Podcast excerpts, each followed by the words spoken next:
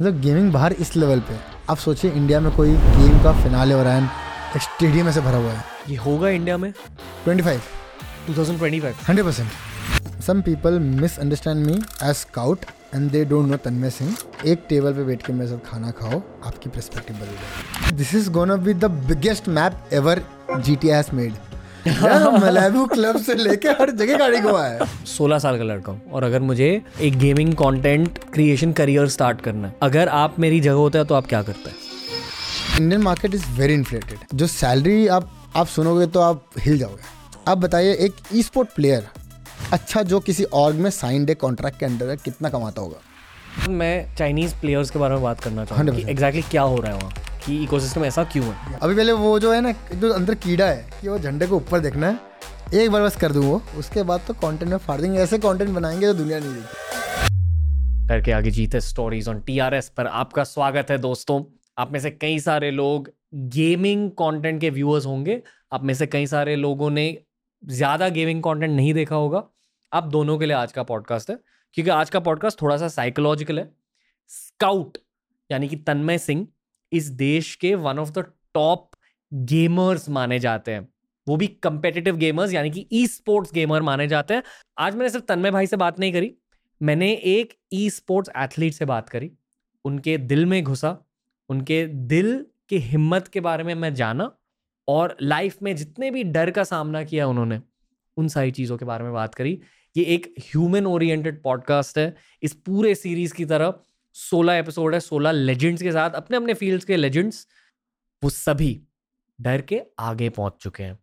यही है हमारी टीआरएस की स्पेशल सीरीज़ पर आज एंजॉय कीजिए ये गेमिंग और ई स्पोर्ट स्पेशल हमारे भाई तन्मय सिंह, यानी कि स्काउट के साथ।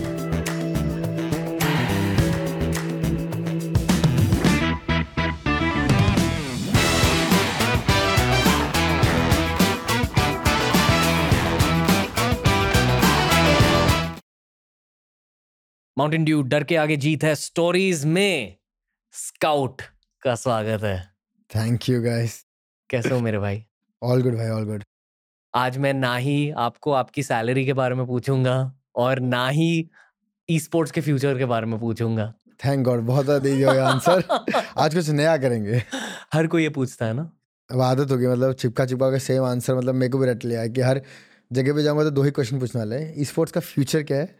और भाई तुम्हारी सैलरी कितनी है? एक साल में कितना कमा लेते हो? हम्म पता है पॉडकास्टिंग का चैलेंज क्या है आजकल? कि नई क्वेश्चन कहाँ से आए? हाँ बहुत मतलब आई गेस चीज़ें बहुत रिपीटेटिव हो गई आज। हम्म पर ठीक है कोई ना। आठ सालों के लिए सर्वाइव कर लिया यूट्यूब पर। आप कैसे सर्वाइव करते हो? सोशल मीडिया पर। मेरे लिए तो सोशल मीडिया आई गेस नया ही रहा है। चार पाँच साल चार चार साल हुआ है गेस टोटल सोशल मीडिया पे।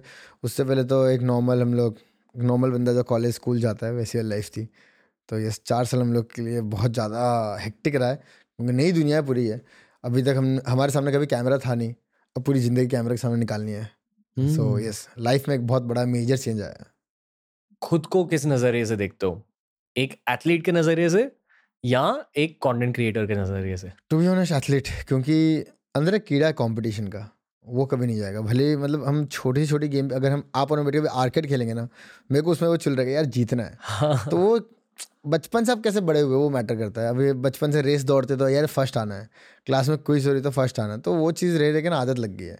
तो मैं अपना कभी भी ऐसा कंटेंट वाला नहीं बोलूँगा। मैं तो अपना बोलता भाई एथलीट ओके फुटबॉल की वजह से? Yes football major role play करता है आपकी पोजीशन क्या थी फुटबॉल में? Right wing back right wing back हाँ। ओके मतलब लीडरशिप भी है। हाँ तो कंपेटिबिलिटी थी कि भाई अगर टीम में दो स्ट्राइकर खिलाना है और राइट बैक को विंगर बनना है तो हम बन सकते हैं ऐसा। हम्म हम्म, मुश्किल पोजीशन होती है। बहुत हार्ड है बहुत अंडररेटेड पोजीशन है। हाँ। लोगों को आइडिया नहीं है क्यों मतलब जो नॉन फुटबॉलर्स लोग बोलते हैं like midfield is very tough but I feel एक बार राइट बैक लेफ़्ट बैक खेल के देखो हाँ। आपको ऑक्सीजन मास्क चाहिए होगा। हम्म सबसे ज़्यादा स्टैमिना उसमें ही लगती है? आई पर्सनल फील यस अगर आप अटैकिंग फुल बैक हो तो क्योंकि यू आप जाते भी आगे हो क्रॉसेस के लिए इन केस कुछ counter attack you need to be back at the defence वो अप एंड डाउन जो हंड्रेड मीटर का लेंथ रहता है। क्या आपको प्रोफेशनल फुटबॉलर बनना था? हाँ मेरा सपना तो आज भी है कि एक बार वो वाइब लेना है। मैंने एज ऑडियंस लिया है बट देखें कभी आगे जाके मौका मिलेगा किसी प्लेयर के साथ ऐसे ही ग्राउंड शेयर करने का तो कर लेंगे। आ, आप अभी भी ई स्पोर्ट्स एफ़ खेलते हो? यानी कि फीफा यस यस वो मेरे लाइफ का मतलब जो भी मैं गेम में कम्पीट करता हूँ मेरा पहला ये रहेगा game but I think E sport F C E F C जो अभी फीफा था पहले वो मेरे लाइफ का एक मतलब रेगुलर पार्ट रहा है। पहले कौनसल नहीं था मोबाइल में खेलते थे अब कौन से लेते कौनसल पे खेलते हैं। हम्म क्योंकि गेमिंग कम्युनिटी में मुझे ये पता है कि एक चैलेंज है कि आप लोगों को बीजीएमआई के वीडियोस पर व्यूज़ आ जाते हैं पर उसके अलावा ज़्यादा गेम्स नहीं है जिसपे व्यूज़ आते हैं या लोग ज़्यादातर बीजीएमआई के अलावा वीडियोस नहीं देखते। हम्म। ये बदल रहा है कि हाँ ट्रांजिशन हो रहा है बट हम एक्सपेक्ट नहीं कर सकते इंस्टेंटली ट्रांजिशन हो जाए।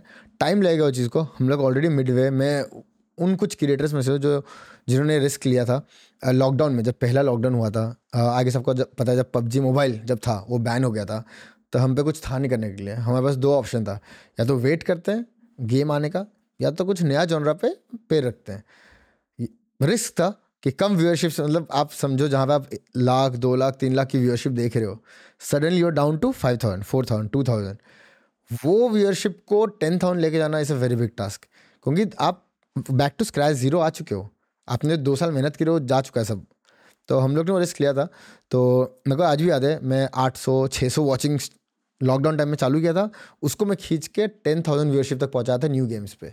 सो so, वहाँ से आई थिंक मेरे पास वो ऑडियंस आ गई कि आज के डेट में मैं कुछ भी खेलूँ I can pull up around four to five K viewership and I think that's decent on और मैं आगे सोच रहा हूँ कि कुछ सालों में वो चीज़ अभी दस पंद्रह बीस हज़ार जाएगी। जहाँ पे आप बैठ के फीफा खेलोगे तो आपको देखेंगे लोग। हम्म, आ, तब डर लगा था जब वो पबजी बैन हुई थी। यार खोने के लिए क्या था फिर? खोने के लिए कुछ था नहीं ना तो डर कुछ चीज़ का था नहीं।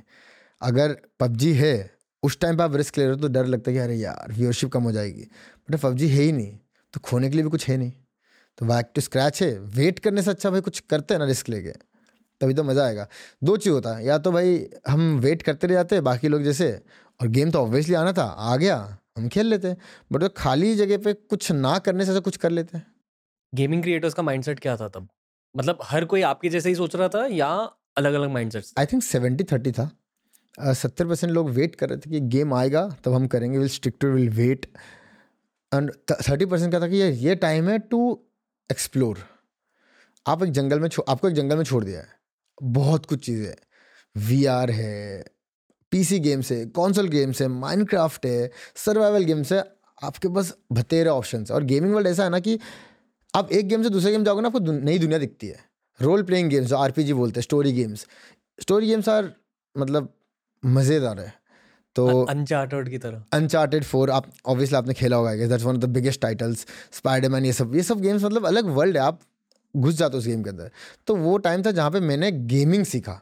एक पबजी मोबाइल से एक गेमर में मैं कन्वर्ट हुआ। बचपन में गेमिंग करते थे? ऑब्वियसली मैं मारियो मारियो कॉन्ट्रा के टाइम से हूँ। मैं आई थिंक मैं ओल्ड स्कूल वाले बंदों में से जो वो सिक्के डाल के टेकन खेलते थे स्ट्रीट फाइटर खेलते थे हम वो टाइम से। और वर्चुअल रियलिटी अब आई है। उस टाइम लिए उस टाइम के लिए हमारा हमारे लिए वर्चुअल रियलिटी तो वो था डक वाली आती थी। हाँ। वो थी वर्चुअल ओ भाई बंदूक से मार रहा अंदर मर रहा हाँ। है। तो वो थी एक। बताओ पर ये सोचा था? तब competitive ई स्पोर्ट्स गेमिंग क्योंकि एक्चुअली ना तब छोटा सा कल्चर था। टेन स्पोर्ट्स पे हाँ। गेमिंग टेकन टेकन आती थी हाँ। टेकन आती थी। और वो मैं मैं मैं एक्चुअली अभी भी याद है मैं घर वालों को दिखाता था। ये देखो गेम का टूर्नामेंट हो रहा है। और अभी मुझे पता है कि मैं स्कूल स्कूल से आता था, मम्मी को मैं दिखाता, मैंने होमवर्क कर लिया, मेरे को इतना मार्क्स है मेरे को एक घंटा कैफ़े में छोड़ दो। क्योंकि उस टाइम पे हम लोग पीसी अफोर्ड नहीं कर पाते थे तो कैफ़े में पंद्रह बीस रुपये में घंटा रुपये घंटे भर के लिए बैठने मिलता था। तो वैसे मैं बचपन से काउंटर स्ट्राइक बहुत खेलता था। वो एक गेम थे जहाँ कम्पीट करता था मैं।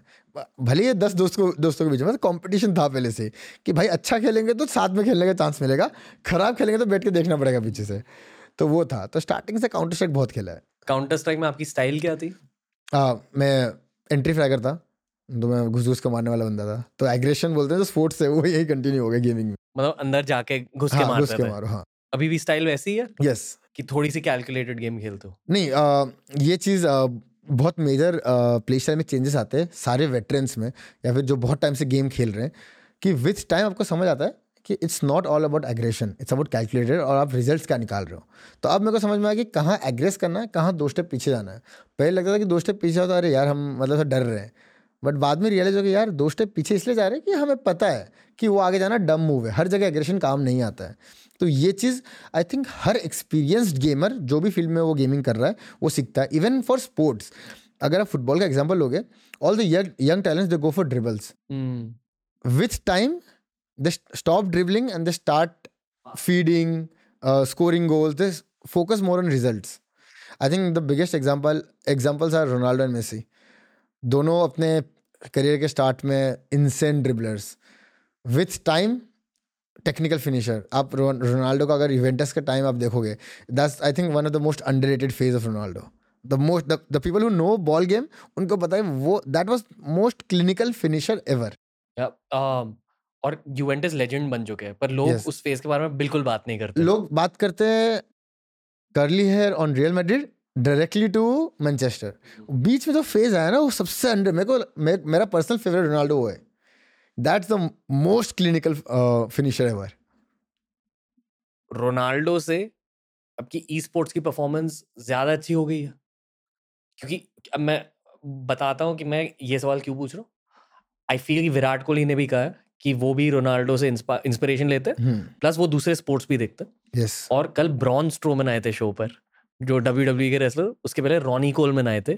और दोनों ने ये कहा कि अगर आपने बचपन में एक अलग स्पोर्ट खेला होता है और अडल्टहुड में आप अलग स्पोर्ट खेल रहे हो तो वो पहले स्पोर्ट की वजह से आपको दूसरे स्पोर्ट में बहुत ज़्यादा एडवांटेजेस मिल जाते हैं। क्या आपको ये लगता है कि राइट विंग बैक की पोजीशन खेलने की वजह से या रोनाल्डो से सीख से सीख कर आप ज़्यादा बेहतर ई स्पोर्ट्स एथलीट बने आई थिंक रोनाल्डो ने मेरे अंदर एक नेवर गिविंग अप वाला एटीट्यूड डाल दिया है। वो, मैंने उस बंदे को आई थिंक तब से देखा है जब वो मैनचेस्टर पे राइट मिडफील्ड खेलते थे, से लेके मैंने वो ट्रांजिशन लेफ़्ट विंग स्ट्राइकर सब देखा है। तो मेरे को दिखता है कि यार वो बंदा अगर इतना कुछ स्ट्रगल करके इवन आप मेसी को लो मेसी ने जब स्टार्ट किया था, वो उस इरा में आया था जिस टाइम पे रोनाल्डिनो था, ईटो थे। उस टाइम के इरा में आके ही आउटशाइंड एवरीवन तो मैं उन, वो देखता हूँ कि उन लोग ने गिव अप नहीं किया उन्होंने दस से पंद्रह साल डोमिनेट किया है। वो क्यों किया है? अगर उनको अगर वो सेटिस्फाई हो जाते, या फिर सोचते, यार, नहीं हो पाता तो उन लोग कब के छोड़ देते रोनाल्डो में से नहीं बन पाते। तो वो एक एटीट्यूड अंदर रह गया, भले ही नहीं आए कोई चीज़ आपके फेवर में। आप कितनी भी मेहनत करो, एक, पता एक ऐसा फ़ेज़ आता है हर इंसान के लाइफ में, आपके आपके तरफ़ से कोई चीज़ होती ही नहीं है। आपके साइड में कोई चीज़ होती ही नहीं आपके हर चीज़ आपके अगेंस्ट है। आप काम सही कर रहे हो मेहनत एक्स्ट्रा कर रहे हो बट रिज़ल्ट ज़ीरो आ रहा है। वो एक टाइम होता है कि आप इधर घिसते रहो रिज़ल्ट का बिना सोचे या तो आप गिव अप करके नया चीज़ स्टार्ट करो। तो मैं तो वही बोलता हूँ वो जो फ़ेज़ को जिसने सर्वाइव कर लिया ना ही can easily achieve anything esports की अचीवमेंट्स के बारे में बात करते हैं। ई स्पोर्ट्स की गेम होती क्या है? आप आप सवाल समझे? Yes yes. मतलब अगर आपको और बेहतर बनना है स्पोर्ट्स में तो उस गेम को ब्रेक डाउन कीजिए। क्या करना पड़ता है? आई थिंक पहली बात तो लोगों को समझना होगा esports is equal to sports ऐसा नहीं कि ई स्पोर्ट्स आसान है। जैसे स्पोर्ट्स में अगर आप एक एथलीट का लाइफस्टाइल लेते हो, सुबह उठना ट्रेनिंग जाना अच्छा न्यूट्रिशन लेना जिम जाके खुद पे वर्क करना, ये एक स्पोर्ट्स का स्पोर्ट्स एथलीट का स्केड्यूल है। सेम ई स्पोर्ट्स एथलीट का, सुबह उठना गेम के अंदर ट्रेनिंग जाना खुद के एम खुद के गेम नॉलेज को इम्प्रूव करना फिर टीम के साथ प्रैक्टिस करना। नॉलेज को इम्प्रूव करना मतलब? अब जैसे कि हम हम बात करते हैं डायरेक्टली बी की तो इसमें जो चार मैप्स है एक ई स्पोर्ट्स प्लेयर को उस मैप का ए टू जेड आना चाहिए। उसको पता होना चाहिए कि कौन सी जगह पे कौन सी रिज आती है कहाँ कवर है कहाँ कवर नहीं है। प्लस आप एक टाइम पे सोलह बाकी टीम से compete कर रहे हो। आपको हर प्लेयर का हर प्लेयर का हर टीम का प्ले स्टाइल पता होना चाहिए। उन लोग रोटेट कहाँ से करते? मतलब बेसिकली इस गेम में क्या होता है आपको आइडिया होगा जोन बनता है जोन छोटा होता है टीम को अंदर आना है। जब कंपटीशन लेवल पे आते हो तो हर टीम प्रोफेशनल है। तो सबको पता है जोन में जगह कैसे लेना है। वहाँ पे वही टीम आउटशाइन करती है जिसको पता होता है कि बाकी पंद्रह टीम क्या कर रही है। हम्म।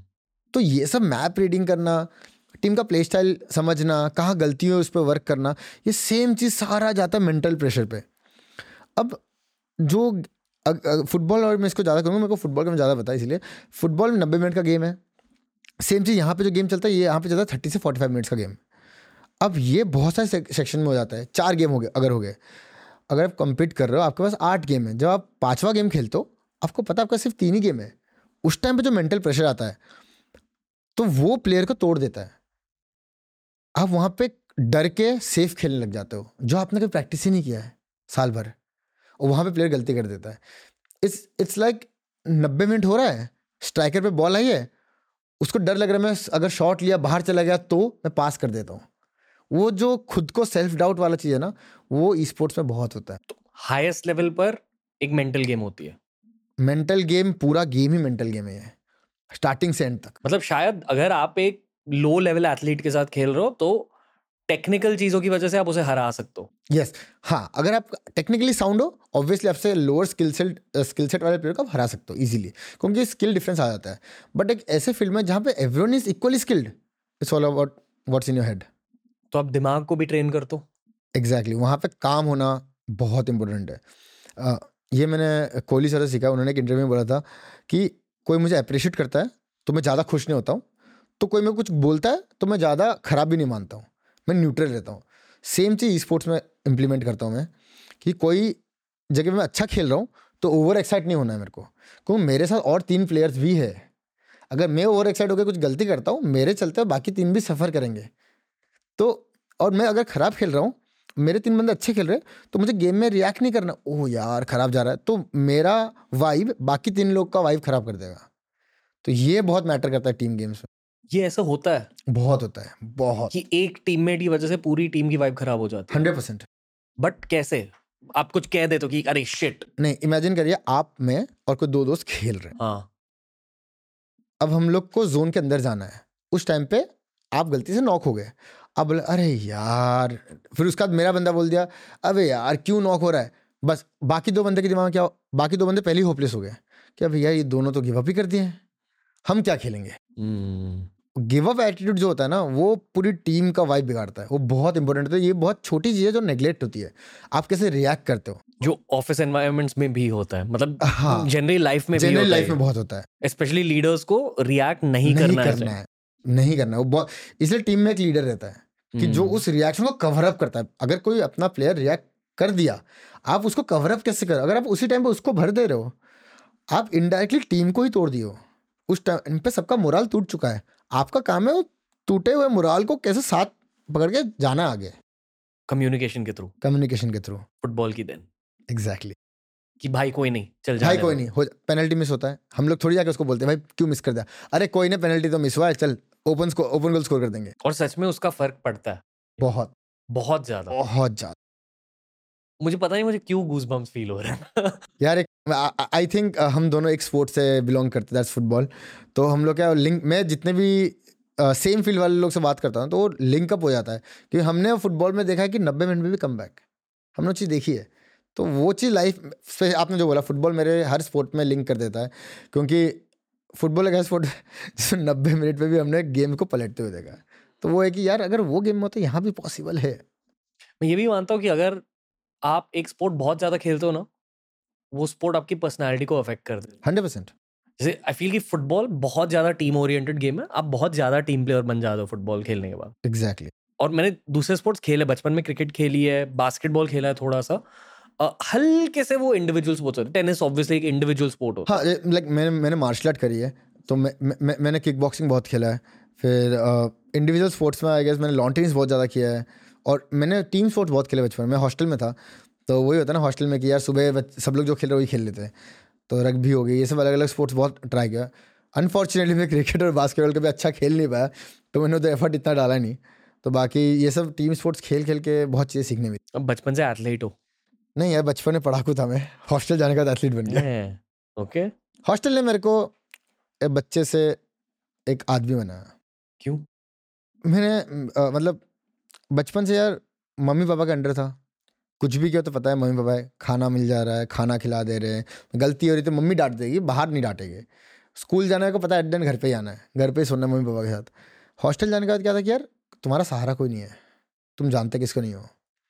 और आई थिंक अब के स्टेज में सोशल मीडिया इतना अच्छा है कि, जो डार्क साइड है हॉस्टल को हट चुका है। दैट्स रैगिंग बुलिंग वो हट चुका है। हमारे टाइम पे नहीं था सोशल मीडिया इतना।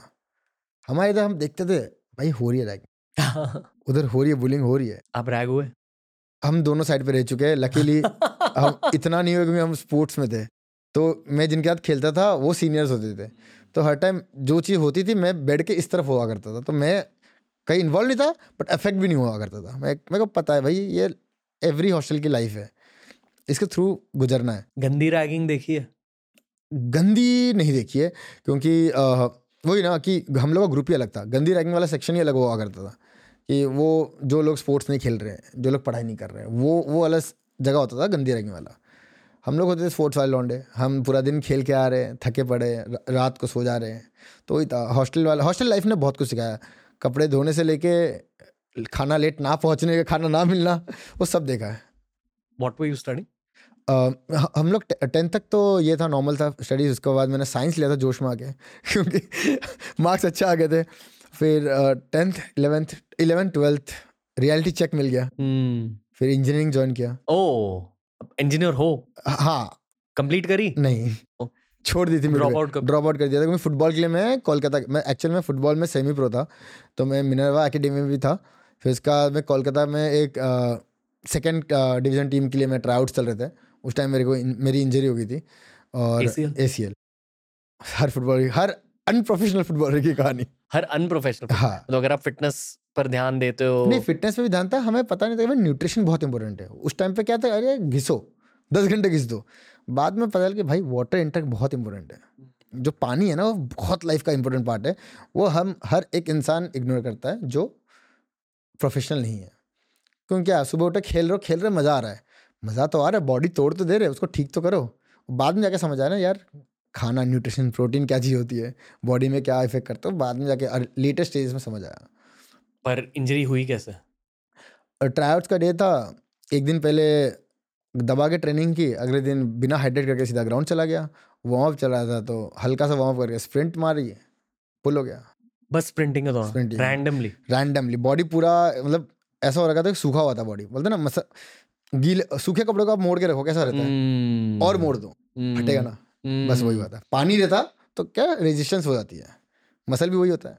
Overwork overworking injury train over over training injury my god but ये बहुत गंदी इंजरी होती है by the way ACL MCL knee injuries ना बॉडी की सबसे गंदी इंजरीज होते हैं। स्पेशली एथलीट्स के लिए। हम्म। बहुत गंदी होती है। और आपकी साइकोलॉजी भी बदल सकती है एक इंजरी की वजह से। मतलब कॉन्फिडेंस हट जाता है यार। मैंने उसका ट्राई किया फुटबॉल ऐसा कि नहीं किया फुटबॉल खेलने का ट्राई ट्राई किया बट वो डर रहता अब यार इस पैर में लग गया तो गया इस पैर में लग गया तो गया। वो डर बैठ जाता अंदर क्योंकि यार आपको पता है कि डैमेज हुआ हुआ है अभी आप फुल पोटेंशियल पे हो नहीं ये वही बात है आपका हाथ फ्रैक्चर हो रखा है भले कितना ठीक हो जाए वो हल्का सा कॉन्फिडेंस हट जाता हाथ से कि यार यार इधर लगी थी तो वो था बट लकीली गेमिंग वर्कआउट कर लिया हम्म, क्योंकि उसी दौरान पबजी पीसी लॉन्च हुआ था और हाँ पॉकेट में तो पैसे नहीं थे कि पीसी खरीद पाए तो हम कैफ़े में खेलते थे और फ्री टाइम पे मैं बेड पे था तो ढूंढता था मैं कि मोबाइल में यार कोई गेम तो होगा यार, ऐसा सेम पबजी टाइप का पबजी वबजी सर्च मारता था और किस्मत से पबजी मोबाइल पे आ गई। वो इंजरी पीटर पाकर के स्पाइडर की तरह। एग्जैक्टली एग्जैक्टली ये ये इस ये मेरे को किसने पहले बोला नहीं था? ये बहुत तगड़ी लाइन है। ये मैं अब यूज़ करूँगा आगे। मैं भी खुद अपने लाइफ में स्पाइडर मैन हूँ। मेरे लिए वो स्पाइडर मेरी इंजरी थी। कि आ ये क्या हो गया? ये क्या होगा और मेरी ज़िंदगी बदल गई। पर सच में ज़िंदगी बदल गई। यस यस मतलब ये to be honest hostel time पे मेरा ऐसा गोल था लाइफ गोल भाई एक लाख कमा लेंगे लाइफ सॉर्टेड एक लाख की जॉब लग गई कहीं पर लाइफ सॉर्टेड इसका आगे ज़िंदगी में कुछ चाहिए ही नहीं। विथ दैट टाइम और अब का टाइम समझ आता कि भाई, उस टाइम पे जो सपना था, आज हम वो जी रहे हैं, उससे बड़ी चीज़ देख रहे हैं। तो ये चीज़ एक और चीज़ मैंने सीखी कि जो एक, पता है कोट सबने कोट सुनी है dream big to achieve big ये वो एक्चुअल में होता है। आप जो सोचते हो ना, वही होता है। तो हर टाइम ऐसा कुछ गोल सेट कर लो जो आप अचीव ही कभी नहीं कर सकते। अनरियलिस्टिक गोल सेट करो। लोग बोलते हैं भाई रियलिटी में रहो। नहीं भाई। ऐसा गोल तीर मारो ना ऊपर कि अगर तुम ऊपर एम लगाओ कहीं तो उसके पास गिरे जाके। अपने पोटेंशियल से ऊपर मिलेगा हंड्रेड परसेंट अब क्या है आपका अनरियलिस्टिक गोल मेरा अभी ई स्पोर्ट्स में जो गोल है वो है कि अगर वर्ल्ड चैंपियन बनना है पबजी मोबाइल में।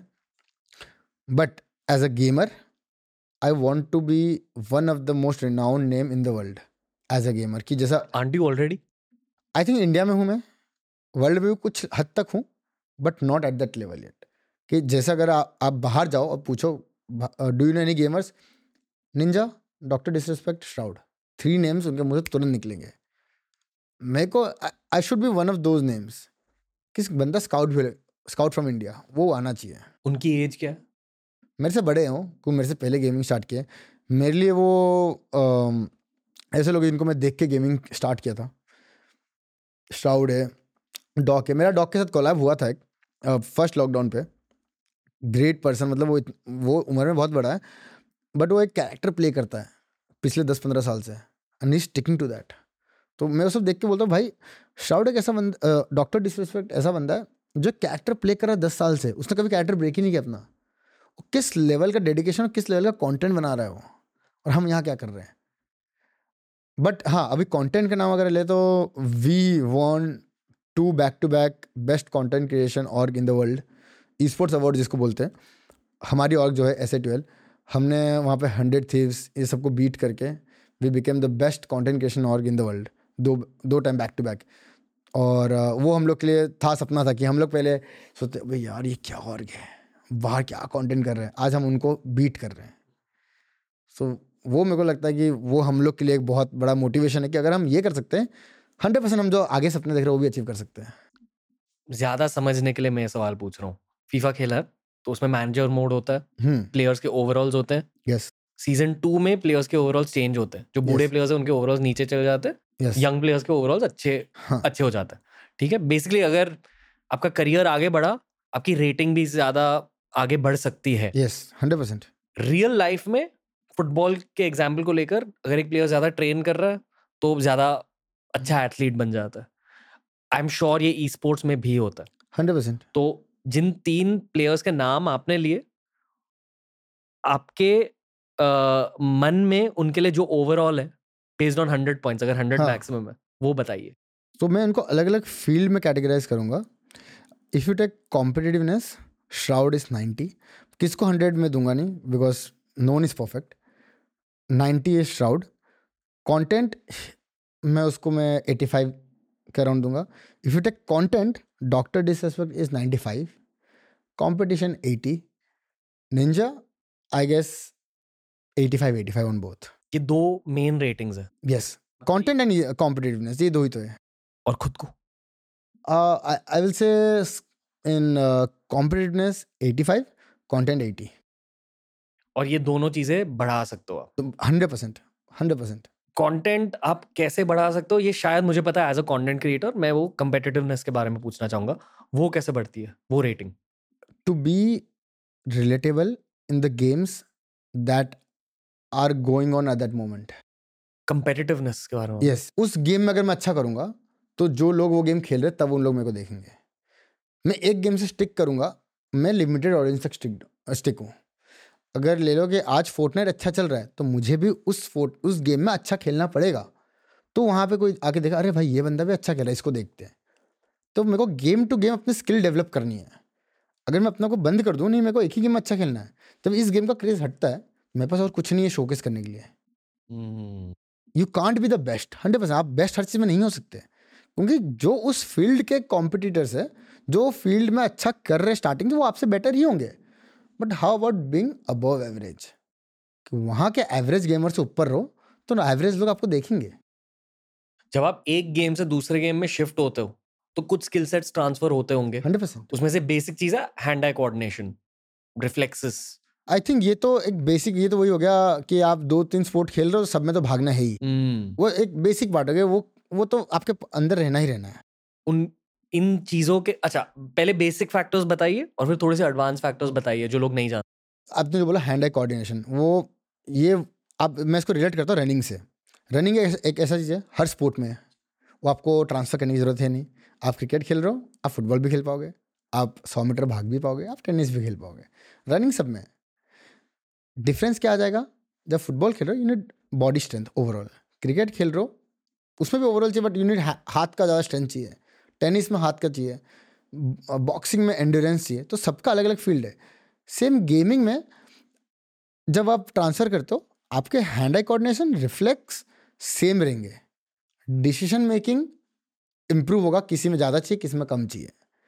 फिर अ, अगर आप गेम्स लोग आपको कंपैरिजन देता हो Counter Strike and Fortnite Fortnite एक ऐसा गेम है जब आप थिंग्स बिल्ड करते हो तो वहाँ पे आपका डिसीज़न मेकिंग ज़्यादा चाहिए और बिल्डिंग स्किल्स आनी चाहिए कि आप चीज़ें बिल्ड कर पा रहे हो।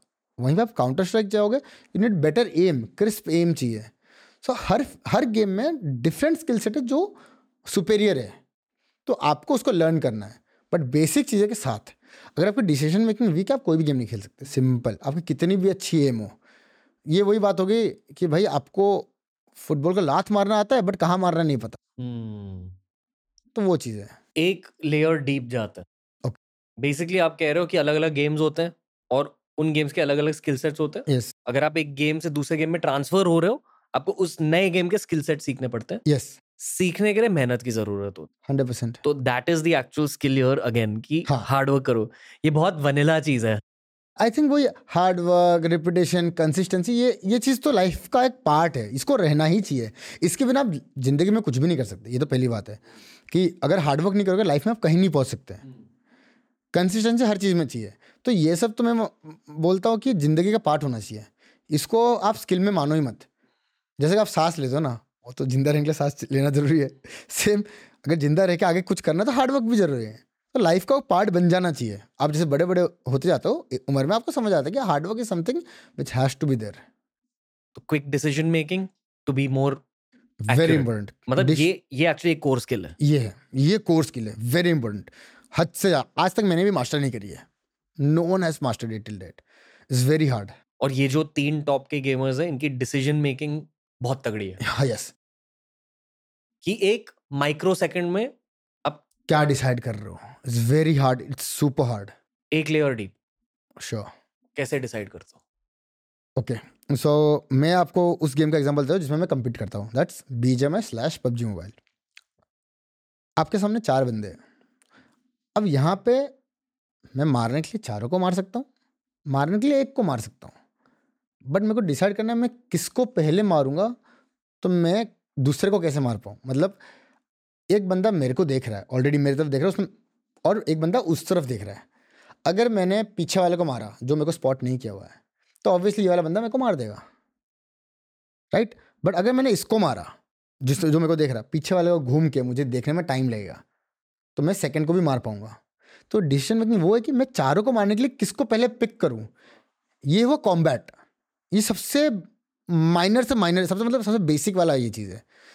अब इसमें मैं इसको और एक और लेयर डीप लेके जाता हूँ दैट्स मैप मैप नॉलेज यहाँ पे आया था स्किल एक टर्म है I G L in game leader एक टीम में चार रोल्स होते हैं in game leader assaulter support player free man मैं आपको एक्सप्लेन करता हूँ। आईजेल इज़ समवन जो टीम का कॉल लेता है कि फाइट लेनी है, नहीं लेनी है, हमें जोन ऐसे जाना है, नहीं जाना है, हमें क्या बेसिकली वो पूरा टीम संभालता है।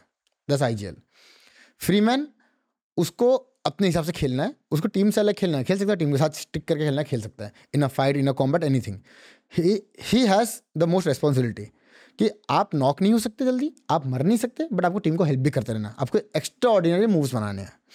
Support one of the most crucial roles जो बहुत अंडर है उसके बिना टीम कभी नहीं चलती। आपके सामने दस किल दस किल्स दिख रहे हैं सबको अंदर से आता है यार किल ले लेते हैं पॉइंट आ जाएगा। सपोर्ट का काम है वो किल ना लेना।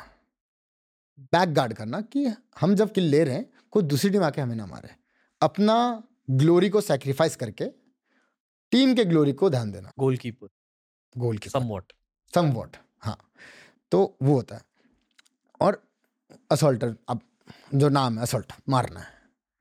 सबसे लेस रिस्पॉन्सिबिलिटी वाला काम बट सबसे हाई स्किल रिक्वायर रिक्वायर्ड वाला काम।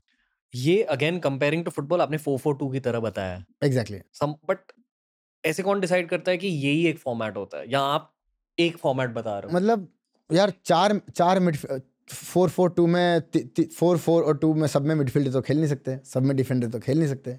एक स्ट्राइकर चाहिए जो गोल मारेगा मिडफील्डर चाहिए जो गोल बना के देगा डिफेंडर जो डिफेंड करेगा। ओके मैं रिफ्रेश करता हूँ। जैसे आजकल फुटबॉल में थ्री फोर थ्री हम देखते हैं। हाँ। पहले ये नहीं होता हम जब हम कॉलेज में थे। उसी तरह गेमिंग में भी ऐसे फॉर्मेट चेंजेस आएँगे। आए हैं ऑलरेडी आ चुके हैं। इट्स ऑलरेडी एडवांस्ड पहले हुआ करता था कि आईजीएल जो है ही does not need to be super skilled कि तुम्हें गन गेम तुम्हारी इतनी अच्छी नहीं होगी कि चलेगा बट तुम्हारी डिसीज़न मेकिंग तुम्हें रोटेशन दिलवाना आना चाहिए। अब हो गया कि I are also high skilled hmm. I भी एक असोल्टर जितना फ्रैगिंग करने का ताकत रखता है। समझो। पहले होता था कि आईजेल जोन दिला दे रहा है और मर जा रहा है। और तीन बंदे खेल अब हो गए चौथा बंदा जो आई- जो आईजेल खुद वो खुद भी मार रहा है। खुद भी स्किल डेवलप कर रहा है। तो अब क्या हो गया? असल्टर जो है उसकी जो स्किल सेट पहले हुआ करती थी कि भाई यूनिक है फ्रैगिंग कर रहा है। अब वो फ्रैगिंग वाला यूनिकनेस हट गया है। अब चारों बंदे उतने ही मारते हैं। चारों बंदे उतनी ही स्किल सेट कैरी कर लेते हैं। सब इक्वली स्किल्ड है। तो एक असल्टर को इन चारों से आउटशाइन करने के लिए एक्सट्रीम लेवल की स्किल सेट कैरी करनी पड़ती है। टू बी एन असल्टर अब पहले क्या कह रहे थे? आप आईजीएल को लेकर कुछ कह रहे थे। हाँ तो आईजीएल बेसिकली जो होता है कि जो सबसे मेरे को जो लगता है जो टीम को कंट्रोल करता है कि उसके हाथ में चारों की लाइफ है। उसकी एक गलत डिसीज़न सब मर जाएँगे। उसकी एक अच्छी डिसीज़न जोन में जगह मिल जाएगा। ये रोल सिर्फ़ पबजी में नहीं है एवरी स्पोर्ट में। हर टीम में एक आईजेल रहता है। जो कॉल्स देता है। बोलते जैसे कि आप फुटबॉल में अगर लेंगे, आप मिडफील्डर होता है या फिर डिफेंड मोस्टली मिडफील्डर रहता है कि ओवरलैप करो। गेम को ज़्यादा पेस हो रहा है स्लो डाउन कर दिया स्लो पासिस खिलाए ज़्यादा भसड़ हो रहा है विंग चेंज कर दिया लाइन चेंज करवा दी। ये सब करता है। तो सेम से आई का है। तो आईजीएल का रोल बहुत इंपॉर्टेंट है but at the same time बहुत कम आई होते हैं इस स्पोर्ट में, जो हर चीज़ कर पाते हैं। IGL फाइंड करना बहुत हार्ड रहता है एक टीम में। आप आईजीएल हो? मैं मैंने मतलब मैं इतना ज़्यादा खेल दिया हूँ I can play all the roles with time but my मेरा मेन रोल है असोल्टिंग तो मैं जब अपना करियर का स्टार्ट में तो एज एन असोल्टर स्टार्ट किया था सिर्फ़ मारना है। क्योंकि तब जस्ट गेम स्टार्ट हुआ था तब मेरे को कुछ आइडिया था आईजेल वाईजेल क्या होता है। फिर धीरे धीरे असोल्टर से आईजेल बना। फिर बीच में मैंने जब कोविड टाइम पे गेम छोड़ दिया था तो मेरी स्किल सेट वहीं रहेगी बाकी लोग की अप हो गई। तो फिर मैं सपोर्ट बैक बैक हैंड पर आना पड़ा सपोर्ट खेलना पड़ा। सपोर्ट इसलिए खेल पाया कि मुझे पता है कि मेरी स्किल सेट उतनी है नहीं तो एक काम करता हूँ टीम को हेल्प करता हूँ। फिर विथ टाइम वापस मैंने अपनी स्किल सेट अप कर दी तो now I am back in assaulting मतलब अगर आपने फुटबॉल से दो महीने की ब्रेक ली होती है बॉल आपकी दिमाग की कभी कभी सुनता नहीं। नहीं बट ऐसा होगा कि आपके जो बहुत सिंपल स्किल के हिसाब से बताता हूँ फुटबॉल का अगर आप विंगर हो तो most basic skill is pushing the ball and running behind it दो महीने नहीं खेलोगे आप बॉल मार तो दोगे आपके पास स्पीड नहीं है भागने की। तो वो हो जाता है कि आप दिमाग में सोचते ही कर सकते हो स्किल ही नहीं है आपके पास वो चीज़ करने की। Time to get back the pace get back your skills and get in the game मतलब आपका नर्वस सिस्टम भी ट्रेन होता है ये मैंने क्रिकेटर से सीखा है। हम्म। युजवेंद्र चहल आए थे शो पर हाँ। तो मैंने उनसे पूछा कि अगर आप लेग स्पिन बोल कर लेते हो तो ऑफ़ स्पिन क्यों नहीं बोल करते? तो उन्होंने कहा क्योंकि फिंगर्स में आपका नर्वस सिस्टम वर्क हो जाता है उस तरह। To only spin in that direction तो अगर मैंने ऑफ़ हाँ। स्पिनिंग ट्राई करी it won't be that effective क्योंकि इतनी स्पीड के साथ नहीं स्पिन कर पाऊँ। हाँ मतलब एक चीज़ आप करते करते करते करते मतलब ये वही चीज़ हो गई जैसे इस गेम में भी अलग अलग टाइप के प्लेयर्स होते हैं ना कि जिसके close combat C Q C इसको बोलते हैं क्लोज क्वार्टर कॉम्बैट क्लोज में बहुत अच्छी फाइट्स निकाल पाते हैं। कुछ लोग होते हैं जो लॉन्ग रेंज अच्छा खेल पाते हैं कुछ लोग होते हैं जिनकी फ्रैगिंग स्किल्स ओके ये एक टर्म है फ्रैगिंग बहुत लोगों को ये पता नहीं कि फ्रैगिंग मतलब क्या है। लोगों को लगता है फ्रैगिंग मतलब भाई जो खाली बंदे मार रहा है। एक्चुअल फ्रैगिंग होता है जो किल्स उठा पा रहा है। इट मीन्स आप जोन में हो इट्स नॉट अबाउट कि आप अपने किल ले रहे हो। यू आर स्टीलिंग किल्स हर एक किल एक पॉइंट होता है बेसिकली तो कहीं और फाइट हो रही है, आप नॉक किसी किसी और ने बंदा मारा है, आपने उसको फिनिश कर दिया, आपको पॉइंट किल स्टील करना, ये भी एक एबिलिटी है जो सब में नहीं होती है। ये कुछ प्लेयर्स में नेचुरली होती है, मैं तो ये मानता हूँ। कि नेचुरली उन लोग अच्छे, इतने अच्छे होते हैं, उनको किल स्टीलिंग आती है। क्या उनको आप कहीं भी डाल दो वो तीन चार पॉइंट तो निकाल के दे ही देंगे टीम को। आई थिंक ओवरऑल हम डिसीज़न मेकिंग के बारे में बात कर रहे थे कि ये एक मेन स्किल होती है हाँ। यस ओके आपको ये लगता है कि ई स्पोर्ट्स की ऑडियंस को या गेमिंग कंटेंट की ऑडियंस को ऐसी कॉन्वर्सेशन अच्छी लगेगी या हम ज़्यादा इन डेप्थ जा रहे हैं? आई थिंक बहुत सारे लोग जो गेमिंग फॉलो करते हैं ये ये हो गया pro pro scenes pro level पे क्या होती है। तो ये सारे ई स्पोर्ट प्लेयर जो देख रहे हैं वो तो रिलेट करेंगे ही पर जो लोग एस्पायरिंग ई स्पोर्ट्स का एस्पायर करते हैं उन लोग के लिए बहुत इंपॉर्टेंट है। क्योंकि किसी ने आज तक ये नहीं बताया कि ई स्पोर्ट्स खेल तो लोग है what goes in the mind of pro एक प्रोफेशनल के दिमाग में क्या चलता है? हम्म, आप वो किसने नहीं बताया आज तक?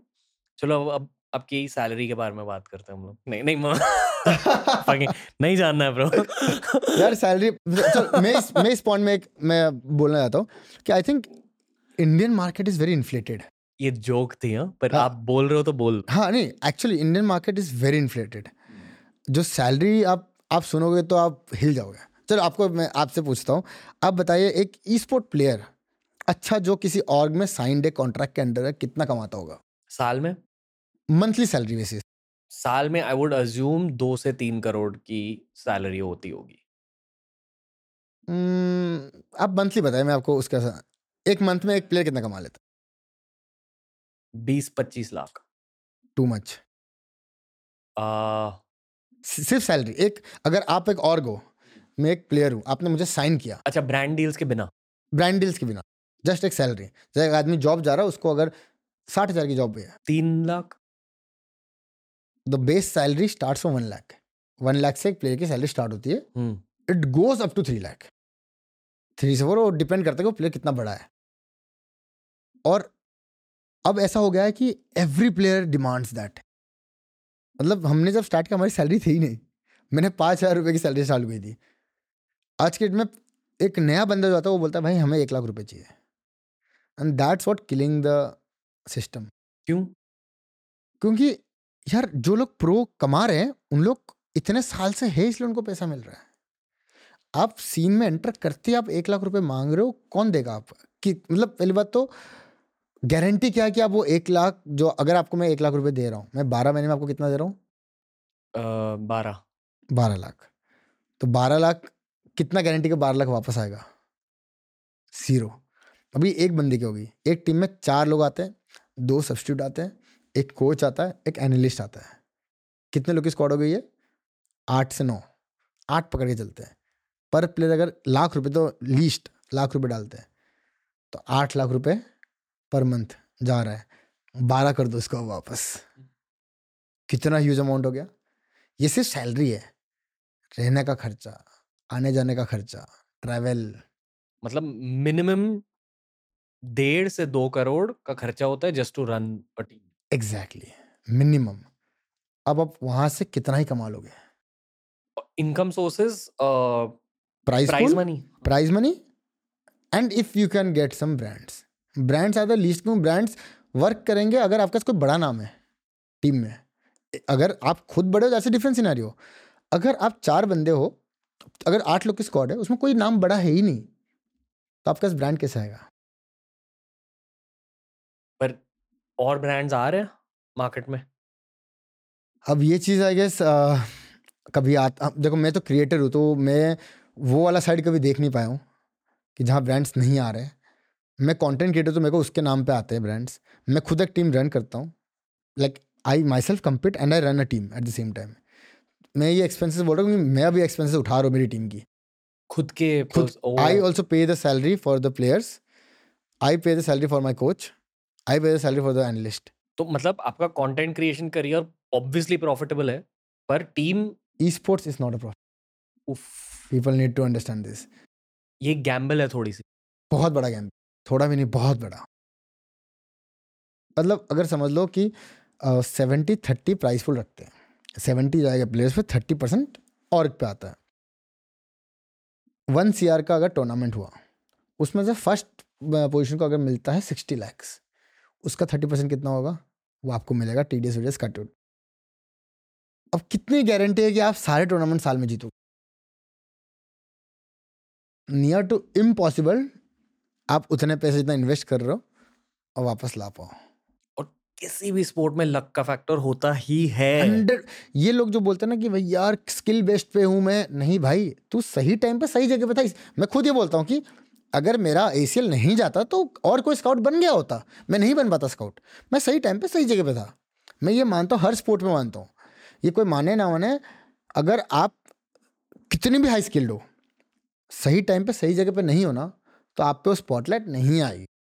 तो टेक्निकली आप पैशन की वजह से ई स्पोर्ट्स टीम को रन कर रहे हो ई स्पोर्ट्स की पैशन की वजह यस पर यू आर होपफुल कि पैसे बढ़ेंगे विद टाइम या एंड मेनली एक प्रिडिक्टेबल चीज़ है ब्रांड मनी तो you are you are predicting that शायद ब्रांड मनी बहुत ज़्यादा बढ़ेगा with time for esports yes yes मैं वही सोचता हूँ कि ब्रांड्स और आए मार्केट में जो ई स्पोर्ट्स टीम्स पे पैसे लगाएँ तब जाके वो चीज़ इजी होगा, एक और रन करने के लिए। अगर आप बाहर देखते हो, बाहर की कोई भी ई स्पोर्ट इंडस्ट्री में I think counter strike and all जो सो गेम्स बाहर चलते हैं, वहाँ पे ब्रांड्स बहुत है। Not just content creators but esports के लिए। और आज के डेट में भी इंडिया इंडिया से ग्रोइंग स्पोर्ट इंडिया में गेमिंग जस्ट बढ़ रही है ई स्पोर्ट्स बढ़ रही है। अभी टाइम है। तो वही मैं बोल रहा हूँ कि अभी ब्रांड्स आएँगे। इंडिया में अभी टेन परसेंट ही गेमिंग हुई है। अभी इंडिया ने गेमिंग देखी नहीं है क्या है। गेमिंग अगले तीन से चार साल में आई गेस म्यूज़िक और मूवी इंडस्ट्री कंबाइंड उनसे ज़्यादा कमाएगा। Okay okay. ये भी हर गेमिंग वीडियो में कहा जाता है कि म्यूज़िक और मूवी इंडस्ट्री से ज़्यादा पर पर लोग अक्सर गेमिंग पब्लिशर्स को भी इंक्लूड कर रहे हैं। यस आप कह रहे हो कि सिर्फ़ ई स्पोर्ट्स के through that will overtake no esports and content ये दोनों मिला के गेमिंग में। मेरे नज़रिए से आई थिंक ब्रांड वर्ल्ड ज़्यादा इंटरेस्टेड है ई स्पोर्ट्स में अब। क्योंकि ब्रांड्स वहाँ जाते हैं जहाँ आईबॉल्स है। मतलब जहाँ व्यूज़ आ रहे व्यूअरशिप है। हाँ जहाँ व्यूअरशिप है। यार कंपटीशन कभी ए- मतलब आप खुद सोचिए ना कहीं अगर झगड़ा हो रहा है तो लोग देखेंगे। झगड़ा कर रहे? कॉम्पिट लोग झगड़ रहे ना कम्पीट कर रहे एक दूसरे के साथ। स्पोर्ट्स वही है सोलह टीम झगड़ रही है जीतने के लिए एक जगह पे। बस जहाँ झगड़ा हो रहा है वहाँ लोग देख रहे हैं। उसी तरह जैसे कबड्डी को या यूएफसी को ग्रोथ मिली। इस यूएफसी दुनिया में।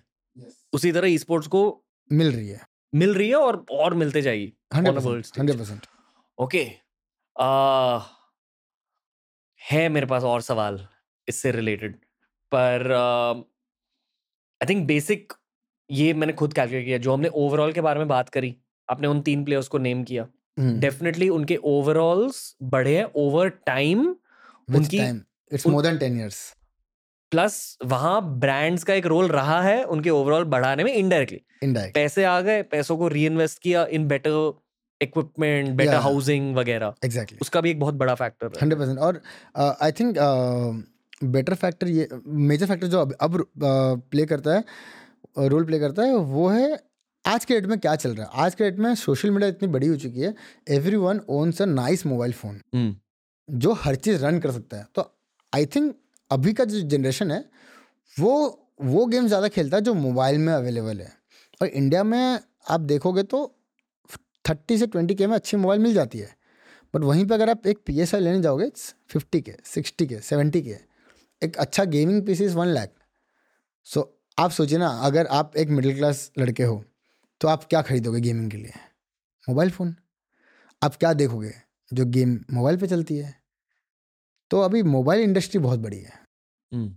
सो मेरे को ये लगता है कि गेमिंग मोबाइल मोबाइल का जो है गे, मोबाइल गेमिंग जो पहले मोबाइल गेमिंग को बहुत लुकडाउन करते थे लोग कि ये भैया मोबाइल पे खेल रहा है हम तो पीसी पे खेल रहे हैं कॉन्सोल पे खेल रहे हैं अब वो नहीं रहा है। अब जो गेम पीसी पीसी और कॉन्सोल पे तो वो लोग ला रहे हैं मोबाइल कंपनियाँ ला रही है मोबाइल्स पे क्या मोबाइल इंडस्ट्री का ग्रोथ बहुत हो रहा है। ब्रांड वर्ल्ड को आप क्या कहना चाहोगे? वर्ल्ड ऑफ़ अपॉर्चुनिटीज़ पर एक ब्रांड जब आपके साथ काम करेगा उन्हें क्या मिलेगा? या फिर अगेन ये वर्क पता कैसे करता है? मैं मेरी एक्सपर्टीज नहीं इधर बट आई पर्सनली फील कि आप ऑडिय आपकी ऑडियंस आपसे कितनी कनेक्टेड है। हम्म आपकी कम्युनिटी कितनी तगड़ी है? आपकी कम्युनिटी कितनी तगड़ी है कि ब्रांड आपसे तब खुश हो पाएगा। अगर मैं एक ब्रांड हूँ आप एक क्रिएटर हो मैंने आपको स्पॉन्सर मैं आपको स्पॉन्सर करूँगा सिर्फ़ वही रीज़न के लिए आप मेरा सामान बेच पाओ सिंपल। सिंपल फंडा एकदम ले मैन लैंग्वेज मैं ब्रांड हूँ एक क्रिएटर है मैं उस क्रिएटर को इसलिए लेना चाहता हूँ क्योंकि वो क्रिएटर मेरा सामान को अपने ऑडियंस तक पहुँचा पाए बस थोड़ी अनकंफर्टेबल चीज़ कह दूँ? हंड्रेड परसेंट ये कंटेंट क्रिएटर का ट्रूथ है। हम्म। ब्रांड्स का बहुत बड़ा रोल रहता है ऑनेस्ट किसी भी कंटेंट क्रिएटर की लाइफ में। ठीक है? वो लिटरली हमारे पार्टनर्स की तरह होते हैं। पर द ट्रूथ इज़ दैट हर कंटेंट क्रिएटर को एट सम पॉइंट और ये मैं नहीं कह रहा हूँ ये मेरे मेंटर्स कहते हैं हाल ही में मैं निखिल कामत के पॉडकास्ट पे गया था। वहाँ निखिल कामत नैस दिल्ली तन्मय भट्ट प्राजक्ता थे।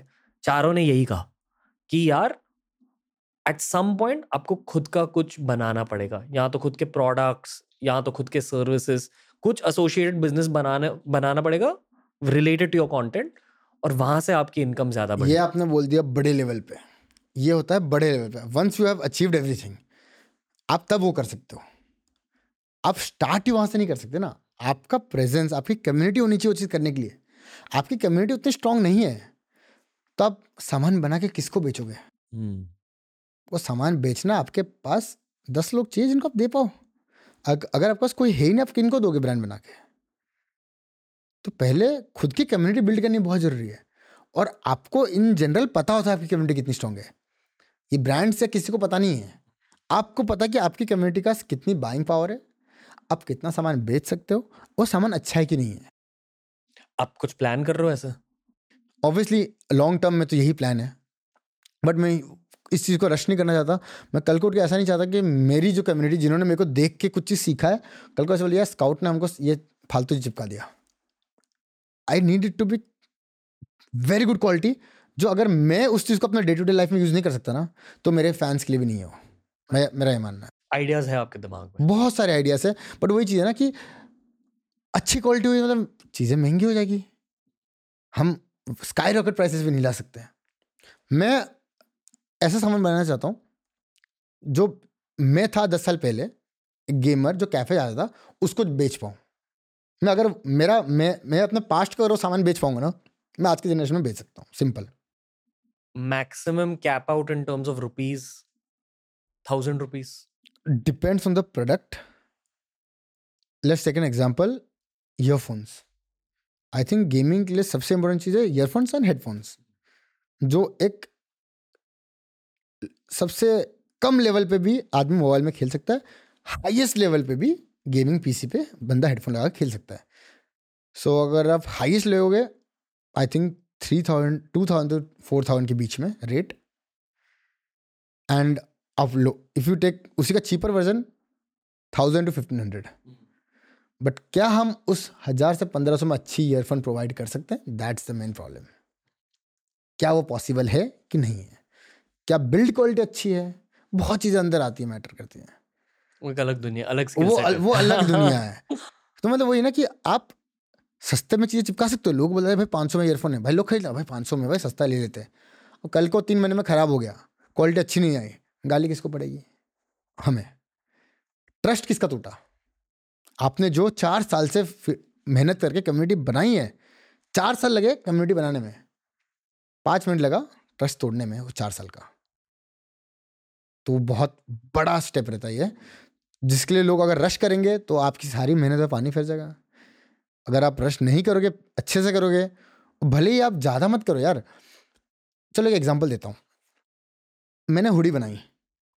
बढ़िया सी जो मैं रेगुलर पहन सकता हूँ। मैंने सिर्फ़ तीन सौ पीस बनाया। अगर वो बन, अगर मैं उसको रोज़ पहन सकता हूँ अच्छा लगे वो मेरे को ये नहीं दिखा स्काउट का है वो। बस वो बंदा पहन के कहीं भी अगर पार्टी में जा सकता है बाहर घूम सकता है तो वो बंदा मेरे को आके बोलेगा स्काउट भाई और बनाओ और डिज़ाइन चलो हमें बढ़िया लगी ये चीज़। तब मैं आगे बना सकता हूँ। बट अगर मैंने वही चीज़ को सस्ते बना के दे दिया उसके डिज़ाइन फेड हो रहे हैं क्वालिटी अच्छी नहीं है तो वो बंदा दूसरी बार क्यों आएगा मेरे पास? कभी नहीं आएगा।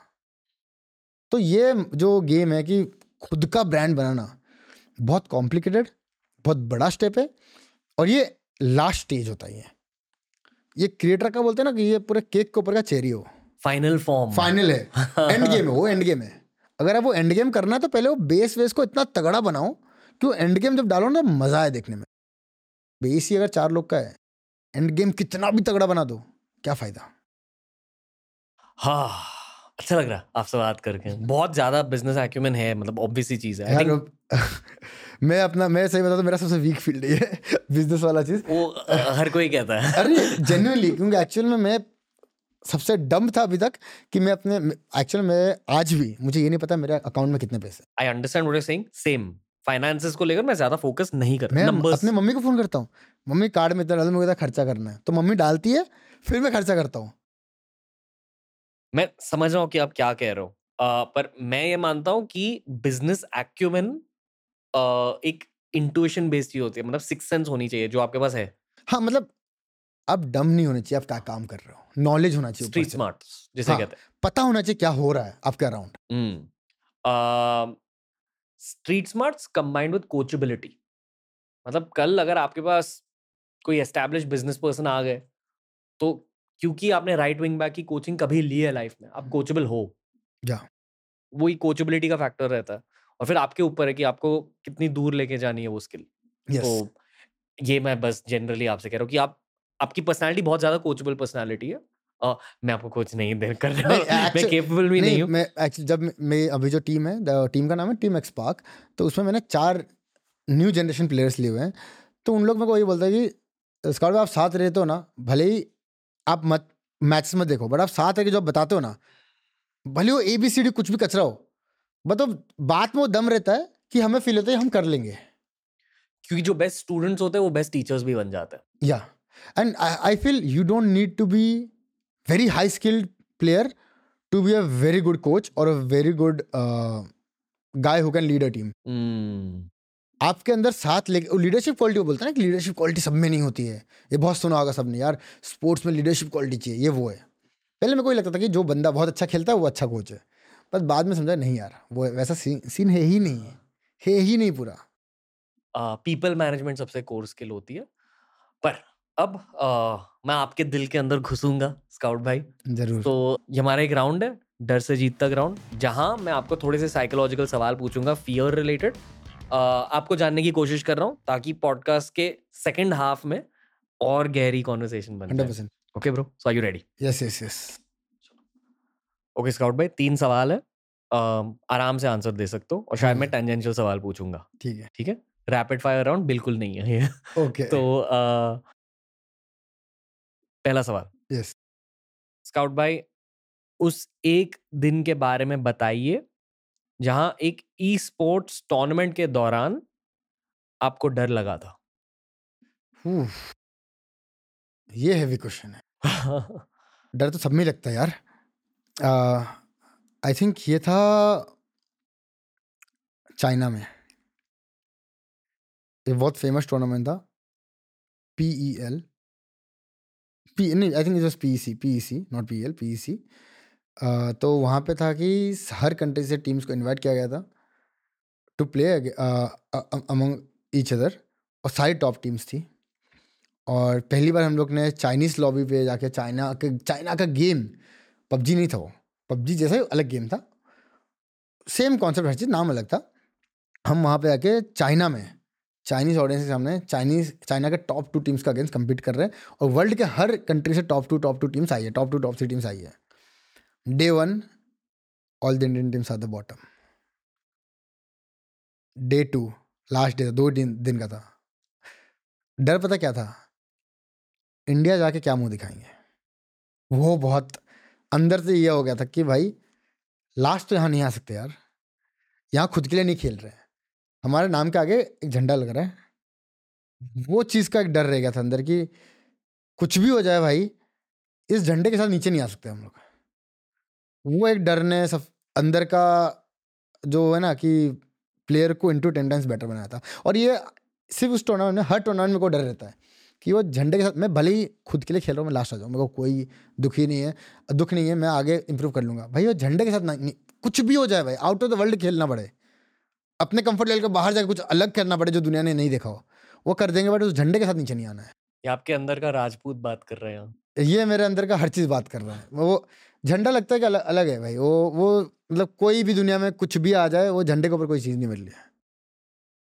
तो क्या हुआ दूसरे दिन बस वो एक एड्रेन आया बाहर और आउट परफॉर्म कर दिया सबको। वो लास्ट हम एट्थ पे जम मारे और मेरा इंडिविजुअल परफॉर्मेंस स्काई रॉकेट कर दिया जहाँ से मेरे को दुनिया जानने लग गई। आप बदले एज एन एथलीट वहाँ पे तब तक मेरे को सिर्फ़ लोग जानते थे इंडिया में। उस टूर्नामेंट के बाद वर्ल्ड वाइड लोग मेरे को जानने लगे जो गेम को फॉलो करते थे कि इंडिया से भी एक प्लेयर है जिसने ये करके दिखा दिया।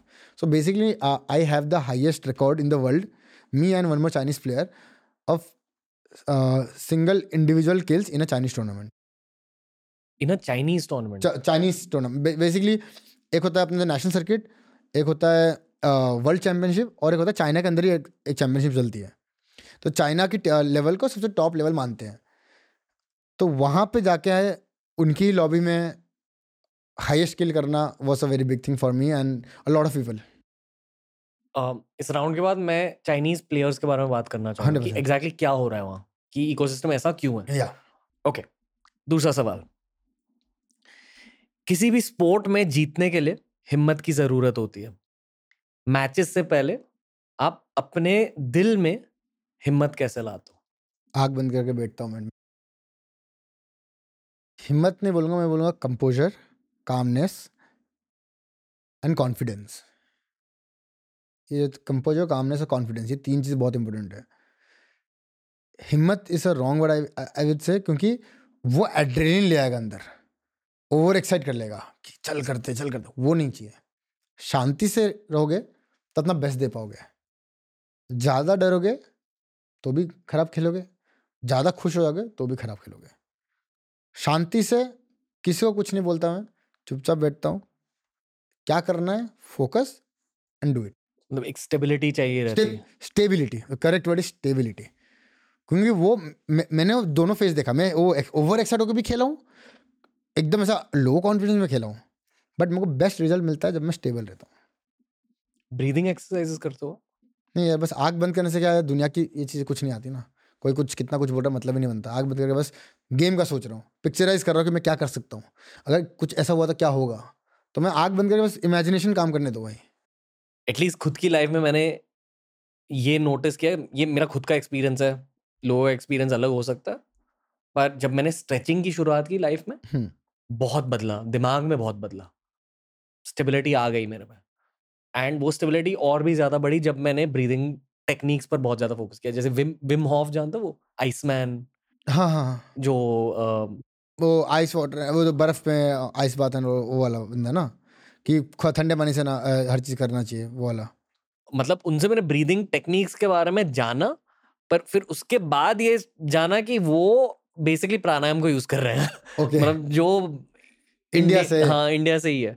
तो अब मैं पूरी तरह से ब्रीदिंग एक्सरसाइज में घुस चुका हूँ क्योंकि अभी मैं बहुत ओवरवर्क हो जाता हूँ कभी भी पॉडकास्ट की वजह से और रॉन्ग थॉट्स आने लगते हैं। मेंटल हेल्थ खराब होती है। मतलब पता है मेरे को मैं ये चीज़ में मैं कुछ बोलना चाहूँगा कि जब आदमी अकेला होता है ना दो दो वे में चीज़ें जा सकती है। या तो एकदम ही पॉजिटिव या तो एकदम ही नेगेटिव हम्म, नेगेटिव कब जाती है? जब आपके आप सोचते हो नेगेटिव लोग बोलते हैं ना कि इससे फ़र्क नहीं पड़ता क्या सोच रहे हो। नहीं भाई आप जो सोचोगे वही होगा। आपका दिमाग क्या है? इमेजिनेशन आप जितना अच्छा इमेजिन करो ना खुद को डाउट नहीं करके आदमी इमेजिन करो ना अच्छी चीज़ें खुद के लिए तो अच्छा ही होता है वो। मैं मैं हुआ हूँ एकदम जोन में भी गया हूँ मैं कि ब्रो अगर ये हो जाएगा क्या होगा ये डर वर होता है ये चीज़ और खुद को आदमी वो पूरा खा जाता है। आ, एक और पॉडकास्ट एपिसोड से मैंने ये सीखा है कि बेसिकली अगर आप नर्वस सिस्टम को ब्रेक डाउन करेंगे तो दो पार्ट्स होते हैं सिंपथेटिक और पैरासिम्पथेटिक सिंपथेटिक मतलब अगर आपने हाथ हिलाया आप कुछ भी मैकेनिकल कर रहे हो भाग रहे हो जो भी। Parasympathetic is out of your control जो आप ब्रीदिंग करते हो डाइजेशन होती है जब आप सो रहे होते हो। तो बेसिकली uh, अगर आपने स्ट्रेचिंग करी आपका पैरासिम्पथेटिक नर्वस सिस्टम एक बार मतलब ट्रिगर हो जाता। है और उस ट्रिगरिंग की वजह से आप एक्चुअली शांत हो जाते हो। तो मैं मैं आपको ज्ञान देने की मैं इसको रिलेट कर पा रहा हूँ। जैसे जब हम लोग स्पोर्ट्स खेलते हैं उसका कूल डाउन करते हैं। Cool down is exactly stretching cool down का तो पता क्या ऐसा ऐसा लगता है कि भाई हम साथ मतलब एक घंटा स्पोर्ट खेला कूल डाउन करके जो ग्राउंड पे लेटते हैं ना ऐसा लगता है भाई हम आसमान में हैं। हम्म, मैं वो मैं वो रिलेट करने सोच रहा कि मैं कहीं तो फील लिया है। I think that's exactly stretching is cool down right या सेम लॉजिक यही है। लॉजिक तो ये दोनों में चीज़ एक ही हो रही है। इसमें भी हम स्ट्रेच करके कूल डाउन कर रहे हैं बॉडी को और फिर हम लोग वो जो दो तीन मिनट का जो रेस्ट लेते हैं वो एक अलग वाली रेस्ट है। वो मतलब वो कंपैरिजन है ही नहीं कि तुम रात को जो सो रहे हो या फिर अच्छी नींद ले रहे हो। वो स्ट्रेचिंग के बाद जो एक अलग ही रिलीफ मिलती है। आपको लगता है कि ई स्पोर्ट्स में स्ट्रेचिंग हाँ, है ये सब? यस दिमाग के लिए? दिमाग के लिए भी बेसिकली बैक वैक सब कुछ मतलब बॉडी एनर्जी होनी चाहिए। आप फुल ऐसे होने चाहिए कि यू कैन रन वो वाला बॉडी खुला होना चाहिए। नहीं तो क्या होता है ना अगर आप ऐसे ऐसे मर के मर के खेल रहे हो ना आपको नींद आती है। नींद आएगी तो डिसीज़न मेकिंग नहीं ले पाएगा आदमी ध्यान नहीं दे पाएगा क्या हो रहा है क्या नहीं हो रहा है अटेंटिव नहीं रह पाएगा। बहुत कुछ चीज़। जब मैं फीफा खेल रहा होता हूँ तब शायद दस पंद्रह गेम खेलने के बाद मेरी परफॉर्मेंस नीचे चले जाती है। फैक्ट है। सबके साथ होता है? सबके साथ होता है। तो क्या ई स्पोर्ट्स एथलीट्स के साथ ये एट गेम ट्वेंटी फाइव होता है रादर देन गेम फिफ्टीन इसलिए तो लिमिटेड कंपटीशन में लिमिटेड गेम्स होते हैं। लंबे बहुत सारे गेम्स नहीं होते ना। छः सात सात तो बहुत बोल दिया मैंने। पाँच गेम चार गेम छः गेम बस done for the day next day होते हैं। इसलिए अलग अलग दिन में होते हैं मैचेस कराने के लिए एक दिन में दस मैच खींच दो। बट एथलीट पाँच गेम बाद वो घिस जाता है यार। बट एग्जैक्टली क्या हो रहा होता है? आप सेम चीज़ पहली बात तो रिपीटेटिवली कर रहे हो। गेम अच्छे गए तो खुश हो। सोलह टीम में कित, कितने गेम अच्छे जाएँगे? एक का जो जीत रहा है। बाकी पंद्रह को दिमाग खराब हो रहा है ना। जो सेकंड आ रहा है वो भी किसी रीजन के लिए सेकंड आ रहा है। क्योंकि वो जीत सकता था बट सेकंड आ गया। उसका उसके लिए दिमाग खराब आ रहा है। जो सोलह नंबर पर आ रहे हो तो एकदम ही गर्म हो रखा है कि भाई क्या हो रहा है, क्या हो रहा है, क्या हो रहा है। तो उसको एक ब्रेक चाहिए। अगर आप घिस डालोगे, जो खराब खेलो खराब खेलते जाएगा। इसलिए कम होते हैं ना। अगले दिन में आदमी फ्रेश होकर आता है कि लेट्स डू इट और बंदा कम मारता है। सेम दिन में मारोगे तो कम नहीं होता है। उस चाइनीज़ टूर्नामेंट के दिन जब आप होटल लौटे, तब आपने क्या किया? जिस दिन खराब खेल तो उस दिन ये लेके चला था भाई कल फाड़ना है भाई कुछ भी हो जाए ऐसी शक्ल लेके नहीं जा सकते। पर आपने कुछ ऐसे किया? स्पेशल नहीं मैं हाँ तो मैं बेसिकली मैं उससे पहले सबसे मिल रहा था चिल मार रहा था सबसे एकदम मज़ाक मज़ाक मस्ती चल रहा था। उस दिन के बाद परफॉर्मेंस इतनी गंदा इतना गंदा हगने के बाद मैं रूम से बाहर नहीं निकला था कि भैया नहीं कुछ तो अलग मैं मतलब मैं ऐसा मैं ऐसा मानता हूँ कि लोग क्या करते हैं गेम से जिस दिन गेम डे उस दिन बहुत ज़्यादा खेलने लगते हैं। मत खेलो यार कुछ मत करो खुद को टाइम दो। कोहली कोहली भी ये कहता है। खुद को टाइम दो।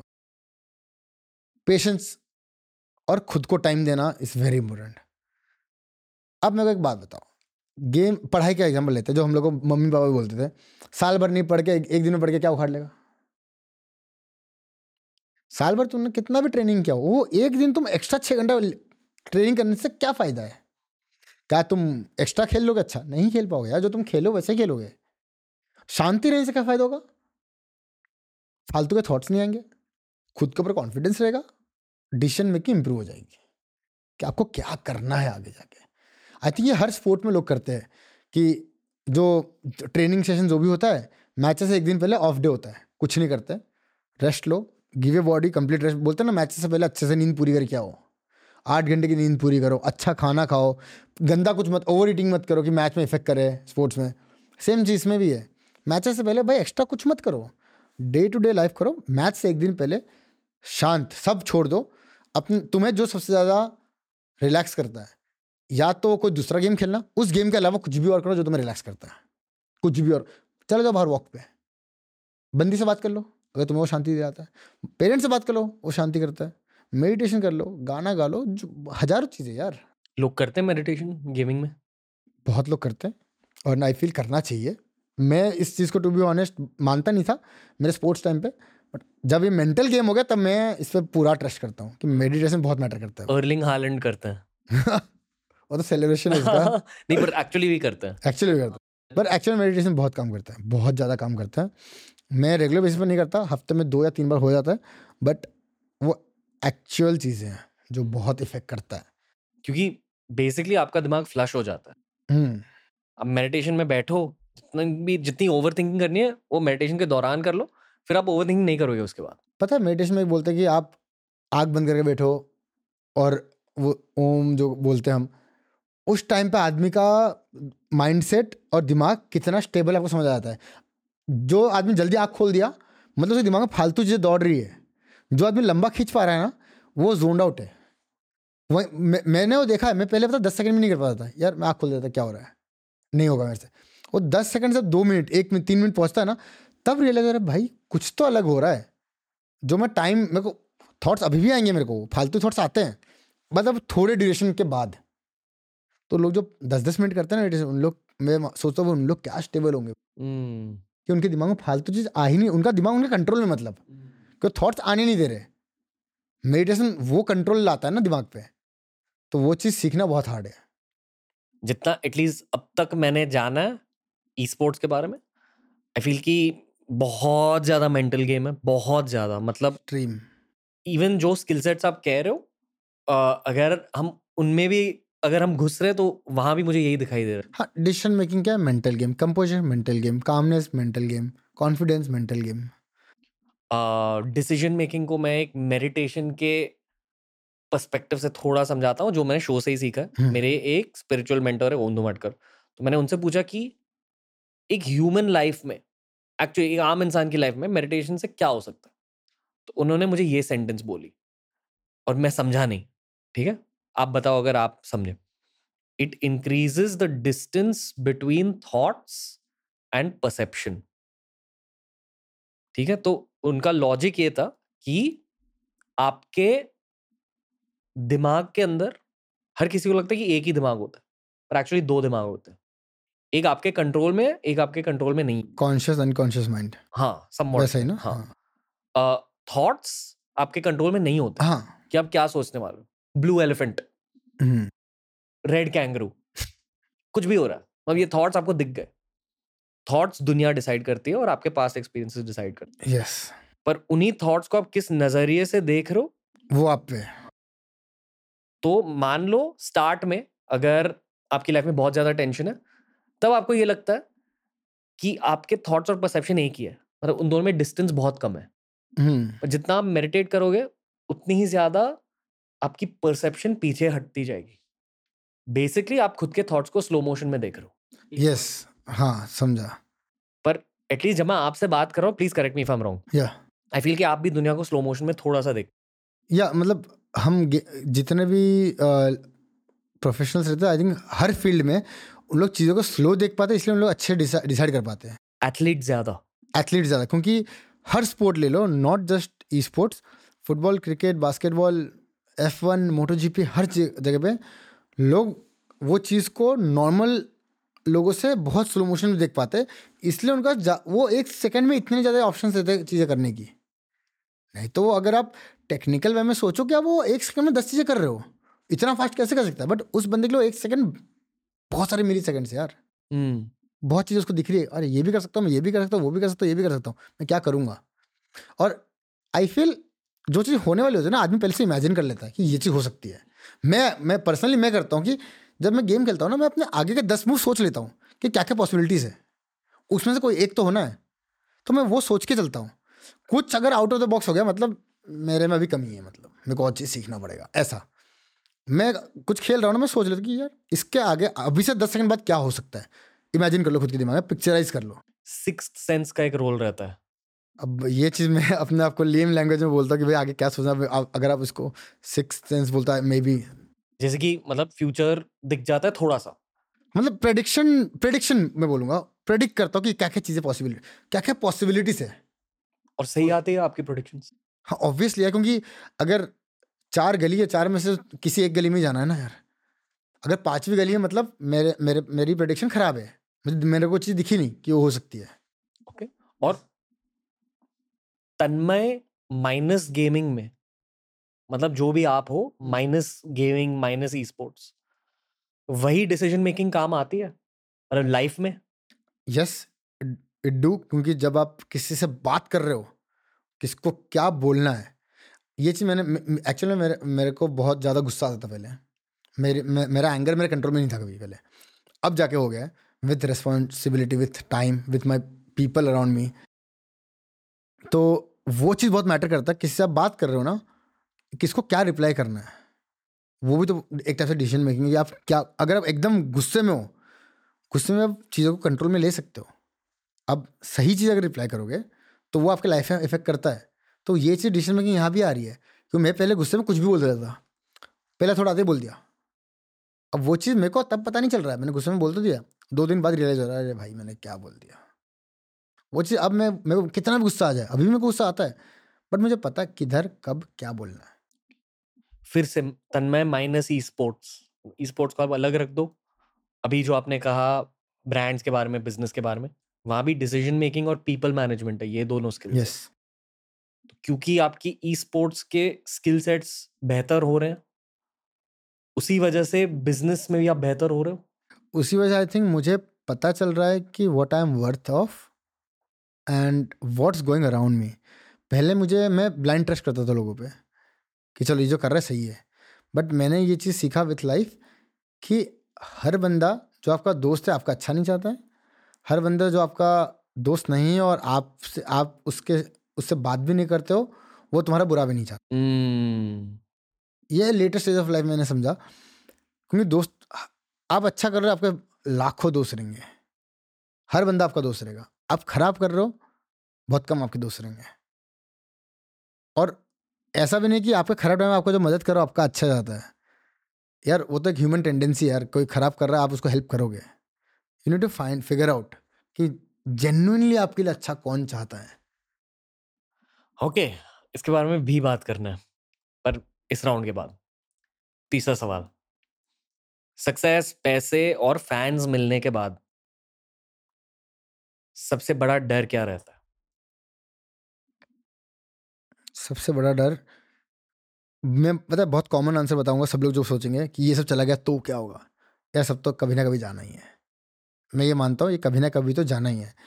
बट अगर मैं उस चीज़ का मैं सोचूँगा तो मेरे पास जो प्रेजेंट में है मैं उसको कभी जी नहीं पाऊँगा। मैं ये सोचता हूँ ये कभी ना कभी जाना जब जाएगा तब जाएगा ब्रो बट यहाँ तक पहुँचने की जो मेहनत करी है उसका जो प्रेजेंट लाइफ मेरा इफ़ेक्ट कर रहा है उसको तो जीऊँ पहले। जब मेरे दिमाग में ये सवाल आता था पहले at age twenty seven twenty eight तब मेरे दिल में ये डर होता था कि आम, मेरे केपेबिलिटीज दुनिया के साथ कीप अप नहीं कर पाएँगे मतलब जैसे एक फुटबॉलर की लाइफ में होता है। कि एज बढ़ गई मतलब स्टैमिना घटा एटसेट्रा फिर मैंने जाना कि लाइफ फुटबॉल नहीं है। एक्चुअली अगर आप दिमाग एक्टिव रखोगे तो यू विल बी फाइन अब शायद डर ये फील होता है कि I shouldn't miss out on life. I don't know ये मैं आपके दिल में डर डालने की नहीं कोशिश नहीं, कर रहा हूँ। मैं- मेरे को कभी मतलब मैं बता मैं कभी कुछ मे- मेरे अंदर डर है ही नहीं कुछ चीज़ का। इमोशंस को या फिर कोई भी लाइफ रिलेटेड लेके। क्योंकि मैं ये मैं मानता हूँ कि यार लाइफ बहुत छोटी है। क्योंकि आप जब कंपैरिजन करते हो ना कि आप क्या कर रहे हो और दुनिया में लोग क्या कर रहे हैं मैं हर टाइम कंपेयर करता हूँ जो बड़े लेवल पे हमसे बहुत गुना बड़े हैं। मेरे ही उम्र के बहुत सारे लोग जो एथलीट होंगे या फिर बिज़नेस कर रहे हो मेरे से लाख गुना बड़ी लाइफ जी रहे यार। मैं तो उनका एक परसेंट भी नहीं जी रहा हूँ। Why to fear of something जो अभी तक आपके पास आई नहीं है। हम्म, कि ये लोग सोचते हैं, अरे यार अगर मेरे मेरे जो फैंस वो चले गए तो अगर मेरे पास जो पैसा है वो चला गया तो फिर क्या करूँ? भाई अगर ये सोचोगे जो अभी आपके पास करंट है उसको कौन जिएगा? तो आप वेस्ट कर रहे हो। हम्म, आप उम्र में बड़े हो गए। आपकी जो पर्सनैलिटी है वो काम डाउन हो जाएगी। आपके स्किल सेट फेड आउट होंगे। आप उतने एनर्जेटिक नहीं रहोगे।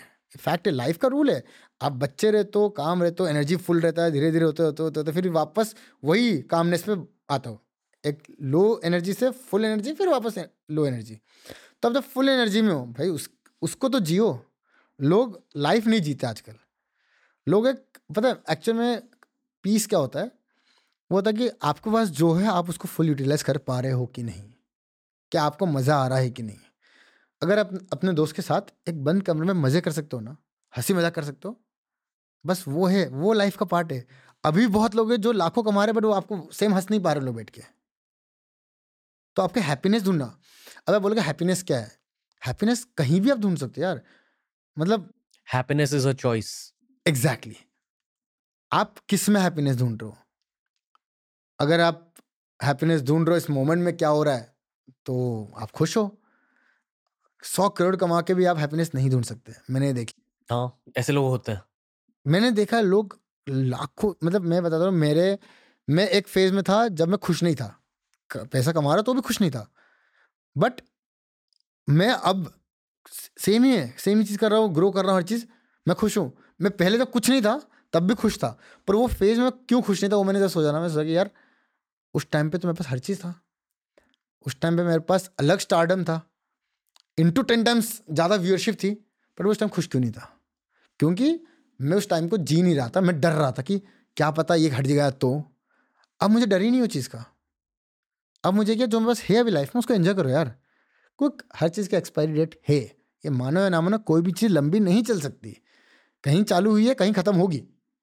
बट अगर अभी से आप सोचोगे कि यार अब ख़त्म होने वाला है ख़त्म होने वाला है ख़त्म होने वाला है। ऐसा आप दो तीन साल निकाल दोगे वो ख़त्म होने का डेट आ जाएगा फिर आप सोचोगे भाई यार चार साल थे मैंने क्या करा? मैं क्यों सोच रहा था ख़त्म होने वाला वो लाइफ जीनी चाहिए थी। ये हमारी फ़ील्ड में बहुत ज़्यादा होता है। मतलब लोगों के हाइज एंड लोज बहुत एक्सट्रीम होते हैं और लोग शायद हाइज एंड लोज को एक्सट्रीम तरीके से भी प्रोसेस करते हैं।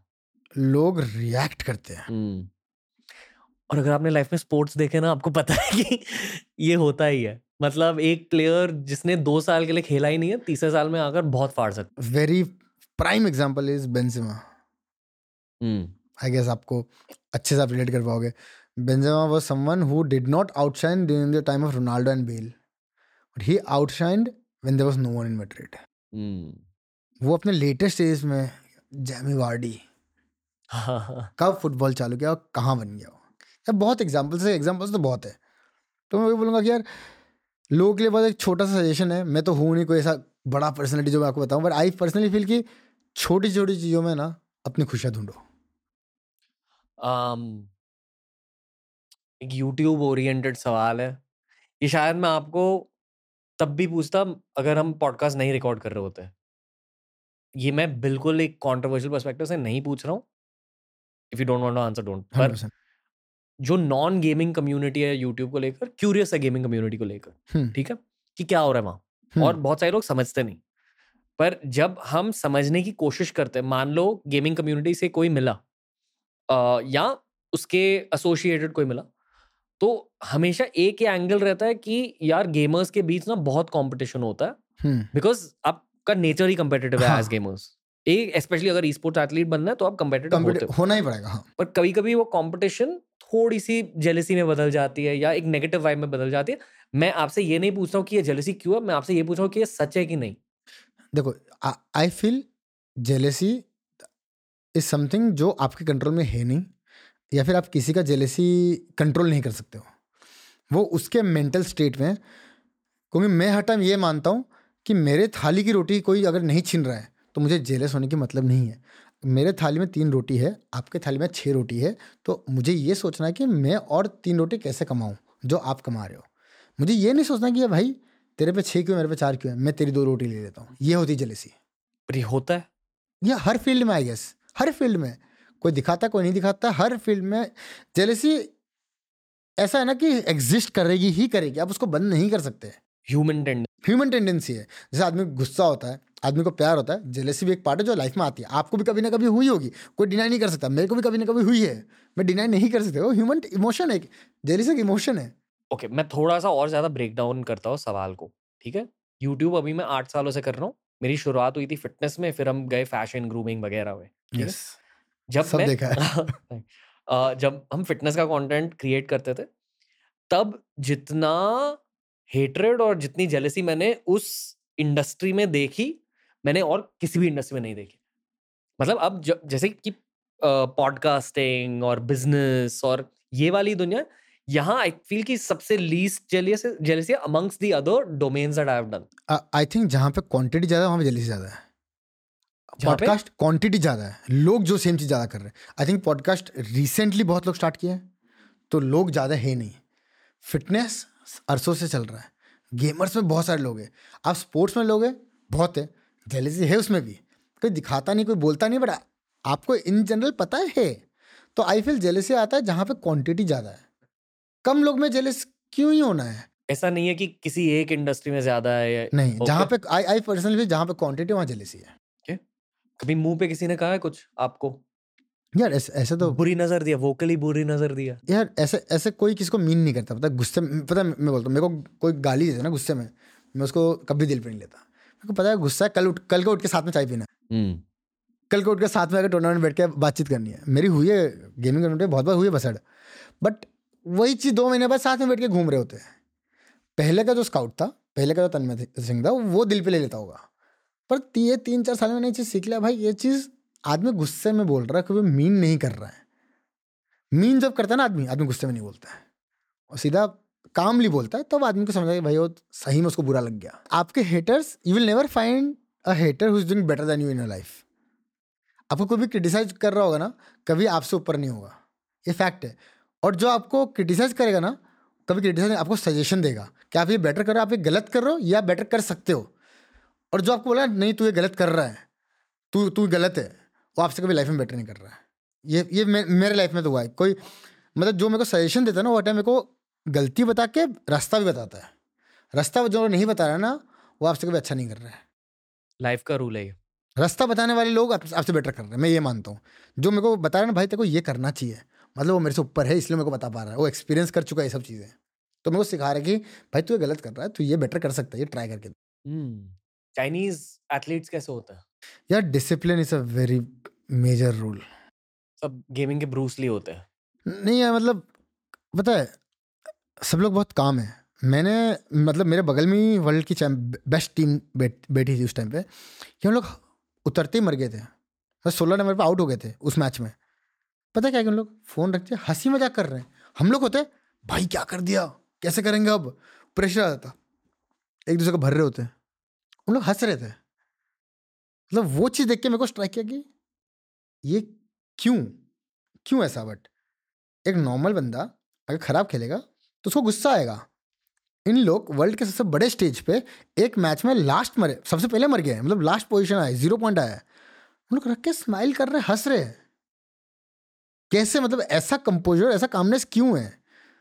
तो बाद में जब मैंने ऐसे रियलाइज़ किया कि इनका जो रूटीन है, इन लोग एक स्ट्रिक्ट डिसिप्लिन रूटीन फॉलो करते हैं, जो इनके लाइफ में वो चीज़ लेके आता है, कि इस टाइम पे उठना है। आप नोटिस किए जो सोल्जर्स होते हैं आर्मी ऑफिसर्स होते हैं या फिर स्पोर्ट्स में जो एथलीट्स होते हैं, उन लोग बहुत डिसिप्लिन रहते हैं। और जो लोग डिसिप्लिन नहीं होते एथलीट उन लोग लॉन्ग लास्ट नहीं करते वो डिसिप्लिन एक ले आता कंपोजर की, ज़्यादा खुश नहीं होना है ज़्यादा दुखी नहीं होना है ये सब चीज़ सिखाता है। तो डिसिप्लिन इंडिया में लैक करते हैं। इंक्लूडिंग में कि अब जैसे अगर आप, आपने फिटनेस की लाइफ फॉलो की, मैंने भी फिटनेस की लाइफ फॉलो की, अभी मैं बहुत अनफिट हूँ, मैं भी फ्यूचर जाकर बहुत फिट हो जाऊँगा बट फिटनेस हम तब अपने पीक पिक फिजिक में होते हैं, जब हम लोग डिसिप्लिन फॉलो करते हैं, जिस दिन मन भी नहीं कर रहा है उस दिन भी उठ के वर्कआउट करना है। जिस दिन मीठ, मीठा खाने का क्रेविंग हो रहा है, उस दिन भी हम लोग, नहीं यार, अपन अपना डाइट जो है, वो फॉलो कर रहे हैं। वही प्रोटीन खा रहे हैं, वही राइस खा रहे हैं, वही चीज़ खा रहे हैं प्रॉपर जो हमने रूटीन बनाया है। तो आई फील वो चीज़ जब फॉलो करता है ना, आदमी तब कंपोजर आता है। आप नोटिस करें, जो लोग जितने भी एक्चुअल एथलीट्स होते हैं, उन लोग बहुत काम एंड कंपोज रहते हैं। और कभी आपने कोई फाइटर को किसी बार फाइट से किसी लड़ाई में नहीं देखा होगा। उनकी बात करने का तरीका आप नोटिस करना, बहुत सहम के बात करते हैं, धीरे बात करते हैं। बट उनका स्पोर्ट क्या है? ब्लड खून खराबा मार धाड़ सबसे एग्रेश एग्रेशन वाला स्पोर्ट है वो। बट रियलिटी में कैसे होता उन लोग? एकदम शांत। तो ये चीज़ मैंने देखा, ये दो ट्रांजिशन आदमी स्पोर्ट में अपने एकदम गंदे फॉर्म में है कि उसको मार देना किसी को स्पोर्ट से बाहर निकलते ही। सबसे स्वीट सबसे शांत बंदा है। ये उन लोग कैसे कर पाते हैं? एक फाइटर ये स्विच ऑन ऑफ़ क्यों करता है? ये चीज़ सीखना बहुत ज़रूरी है जो हर स्पोर्ट में काम आता है। उनसे बात करी? कभी चांस नहीं मिला किसी फाइटर से बात करने की but Chinese Chinese Chinese players yes मैंने बात करी है। तो मैंने तब जाके एक्चुअली मैंने मूवी में देखी थी ऐसे ट्रांसलेटर चीज़ होती है तो उन्होंने पहली बार देखा उन लोग सामान पकड़े मैं कुछ बोल रहा हूँ वो ट्रांसलेट कर रहा था। उन लोग कुछ बोल रहे हो इंग्लिश में ट्रांसलेट कर तो मैंने पहली बार ऐसी टेक्नोलॉजी देखी तो हम लोग ऐसी बातचीत करते मेरे बहुत अच्छे दोस्त थे वहाँ पे, बहुत सारे दोस्त थे तो उन लोग ने वही बोला कि उन लोगों को, उन लोग कभी खुश नहीं होते हैं इतना, या ओवर एक्साइट नहीं होते हैं। उन लोग जीतने के बाद ऑब्वियसली खुश होते हैं, बट उन लोग कभी खराब परफॉर्मेंस से दुखी भी नहीं होते हैं। कि ठीक है ना, खराब दिन गया ना, अगले दिन करेंगे अच्छा। वो इमोशन पे जो कंट्रोल है ना मेरे पे भी नहीं यार टू बी ऑनेस्ट मैं अगर टूर्नामेंट आज हारूँगा तो मेरे को अंदर वो खाएगा। यार क्यों खराब, क्यों? उन लोग को नहीं करता है वो। बट एज के साथ वो फीलिंग कम हो रही है? कम हो रही है बट उस लेवल का कंट्रोल नहीं इमोशंस में। आई स्टिल फील कि मेरे को गुस्सा देखो अगर मेरे को गुस्सा अभी भी जल्दी आ रहा है मतलब इमोशन से कंट्रोल नहीं है। अगर मैं मेडिटेशन आज भी दस मिनट नहीं कर पा रहा हूँ मतलब दिमाग में कंट्रोल है नहीं। तो वो चीज़ मैं सोचता कि अब अगर मैं अभी जो हफ़्ते में एक दो बार कर देता हूँ अगर मैं सात के सात दिन मेडिटेशन करूँ तो मे भी मेरे दिमाग पे मेरे पास ज़्यादा कंट्रोल आए। आई थिंक होता है। ये मैं खुद के एक्सपीरियंस से भी कह रहा हूँ और जनरली दोस्तों के एक्सपीरियंस से भी कह रहा हूँ। वही है क्योंकि डिसिप्लिन एक चीज़ है ना बहुत बहुत ज़्यादा मैटर करता है लाइफ में बहुत ज़्यादा। हर फ़ील्ड में डिसिप्लिन मैटर करता है। एंड मेरे अंदर अभी तक उस लेवल की डिसिप्लिन है नहीं क्योंकि अगर वो लेवल की डिसिप्लिन होती तो मैं रोज़ सोचता हूँ कि अब मैं फिट हो जाऊँगा तो आज मैं फिट हो गया होता। वहाँ की गवर्नमेंट उन्हें सपोर्ट करती है क्या? ये गवर्नमेंट सपोर्ट भी है बट अपनी गवर्नमेंट अभी बहुत सपोर्ट कर रही है। बट वो ये है कि उन ऑब्वियसली उधर गेम जल्दी आया था तो गवर्नमेंट ने जल्दी सपोर्ट किया। हमारे इधर गेम लेट आया तो गवर्नमेंट ने लेट सपोर्ट किया। हम्म। हमारी गवर्नमेंट कैसे सपोर्ट कर रही है? अभी तो मतलब पहले ई स्पोर्ट्स को ऐसे ई स्पोर्ट्स को ई स्पोर्ट्स नहीं मानते थे पहले। गेमर मान गेम अरे टाइम पास कर रहा है। मतलब पहले हमारे इंटरनेशनल टूर्नामेंट्स होते थे। तो मैं एयरपोर्ट जब आता था तो उन लोग पूछते थे ना कि क्यों जा रहे हो? भाई मैं मैं बोलता पबजी मोबाइल टूर्नामेंट है। ओ पबजी वाला है? गेम खेलने जा रहे हैं? मतलब ऐसा लुक डाउन करते थे कि अरे गेम खेल रहा है। अब वो नहीं है। ओह यू आर गेमर ऐसा सीधा गेमर टर्म मिलता अब। तो अब अच्छा लगता कि हाँ चलो हमें कंसिडर किया जा रहा कहीं ना कहीं। Um, राजीव चंद्रशेखर नाम के एक मिनिस्टर आए थे शो पर। Is minister of state for IT and technology वो बहुत ज़्यादा जानते थे गेमिंग के बारे में और बहुत ज़्यादा सपोर्ट कर रहे थे गेमिंग को। Uh, उनके लिए कुछ मैसेज है? आप क्या चाहते हो एज अ गेमर क्योंकि उनके साथ डेफिनेटली एक और पॉडकास्ट होगा और फिर मैं कहूँगा उनको। अगर सर आप देख रहे हो तो आई जेनुअनली वॉन्ट कि गेमिंग जैसे स्पोर्ट्स होता है, वैसे एक ई स्पोर्ट्स करके चीज़ एजुकेट किया जाए स्टूडेंट्स को एक सर्टन एज के बाद कि ई स्पोर्ट्स भी एक फ़ील्ड है, जहाँ लोग अपना गेम गेमिंग को एज अ करियर ले सकते हैं। और ई स्पोर्ट्स एक मेंटल गेम है, जैसे स्पोर्ट्स को फ़िज़िकल गेम बोलते हैं चेस को मेंटल गेम बोलते हैं, फिर ई स्पोर्ट्स को भी एक ऐसा इंट्रोड्यूस किया है, भले ही बड़े स्केल पर नहीं पर एटलीस्ट एक छोटे स्केल पे एक छोटा सा कहीं पे एक पार्ट डालो एजुकेशन हमारे एजुकेशन सिस्टम पे, जहाँ पे लोगों को समझे, जहाँ पेरेंट्स को समझ आए कि ई स्पोर्ट्स भी एक दुनिया है, जहाँ पे लोग एक करियर ले सकते हैं, जहाँ लोग कम्पीट कर सकते हैं, और गेमिंग अलग है स्पोर्ट्स अलग है। इस चीज़ को प्लीज़ कोई ऐसा एलेबोरेट करके लोगों को समझा कि गेमिंग कैजुअल गेमर्स होते हैं जो टाइम पास करते हैं चिल करते हैं मज़े के लिए खेलते हैं। एक स्पोर्ट्स होता है जहाँ पे इसी गेम को अच्छे से खेलते हैं कम्पीट करते हैं मेंटल स्ट्रेस डालते हैं उधर एफर्ट डालते हैं स्किल्स डेवलप करते हैं और एक गेमर बनते हैं। ई एथलीट बोलते हैं उनको।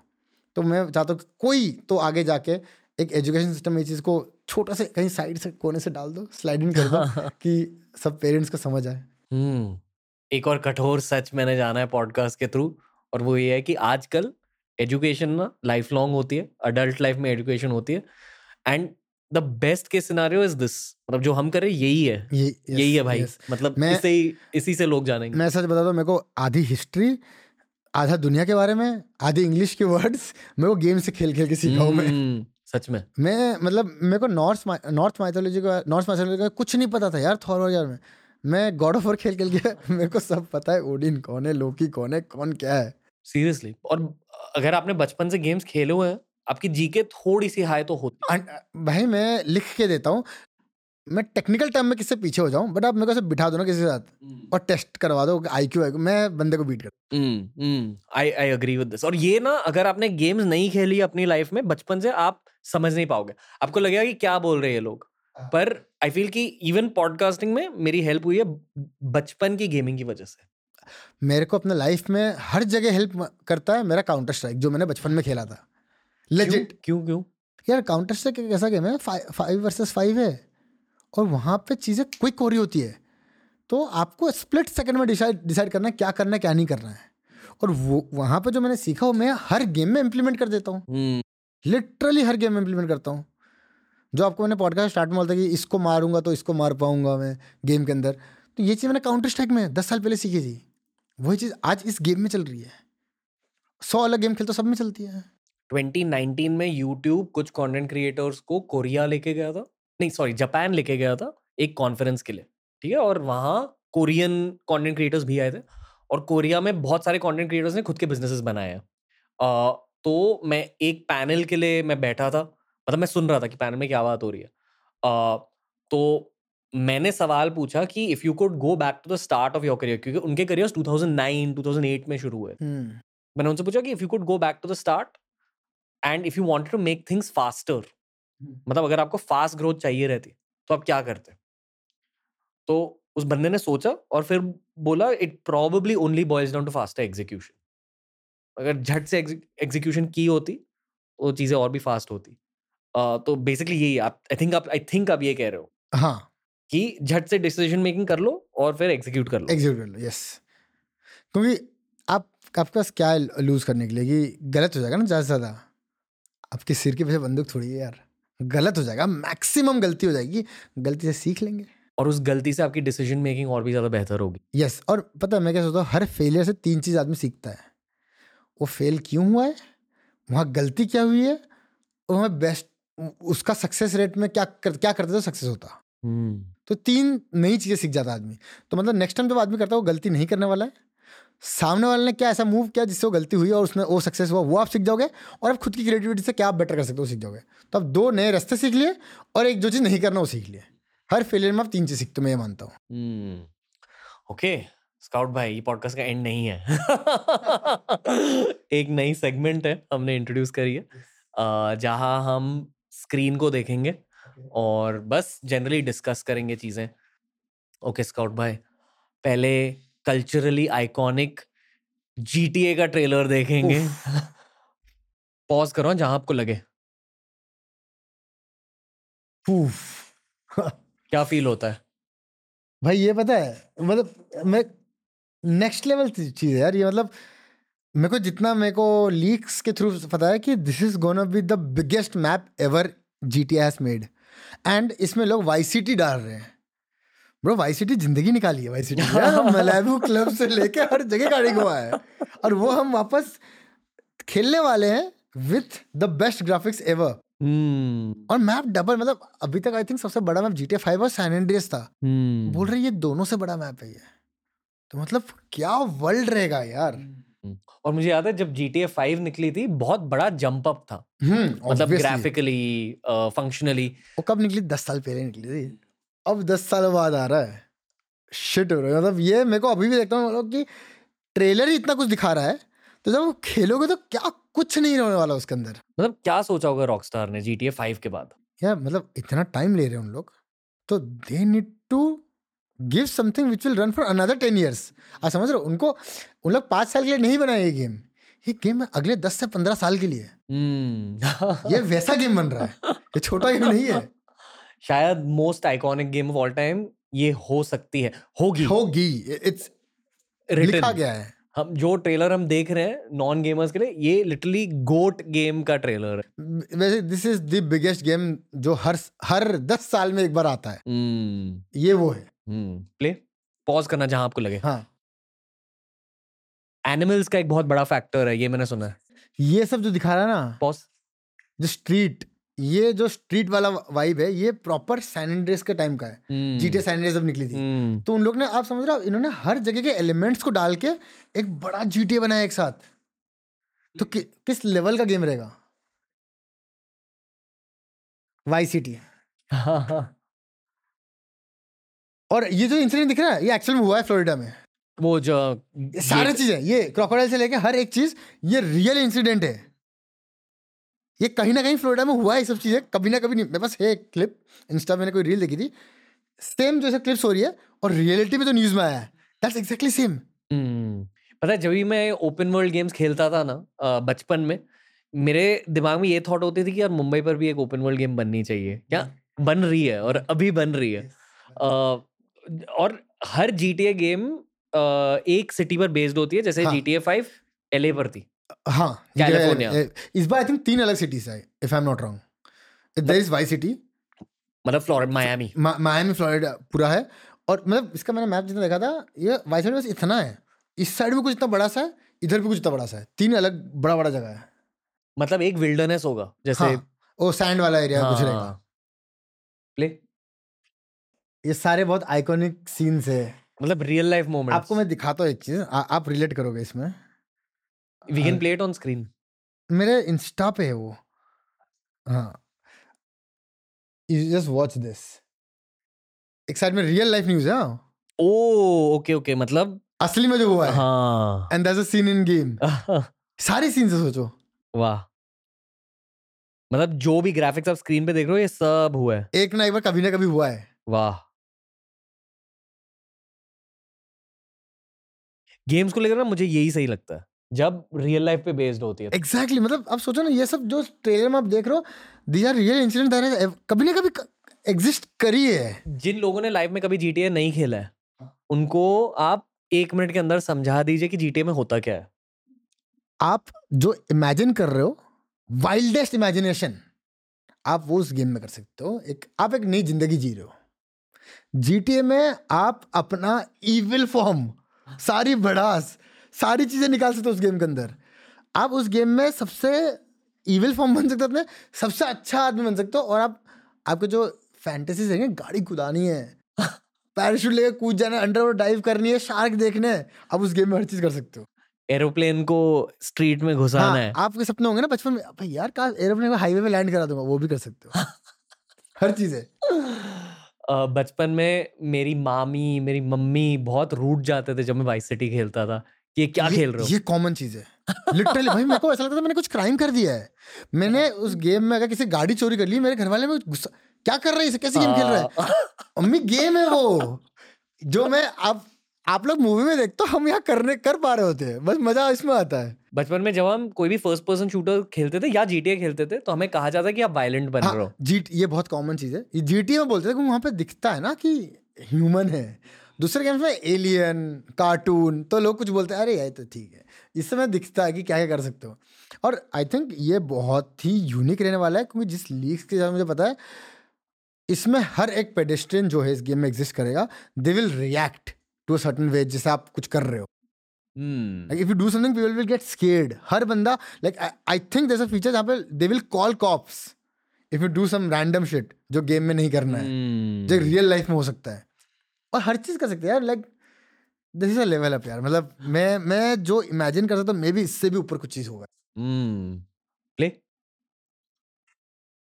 कब रिलीज़ हो रही है? 2025 बोला है।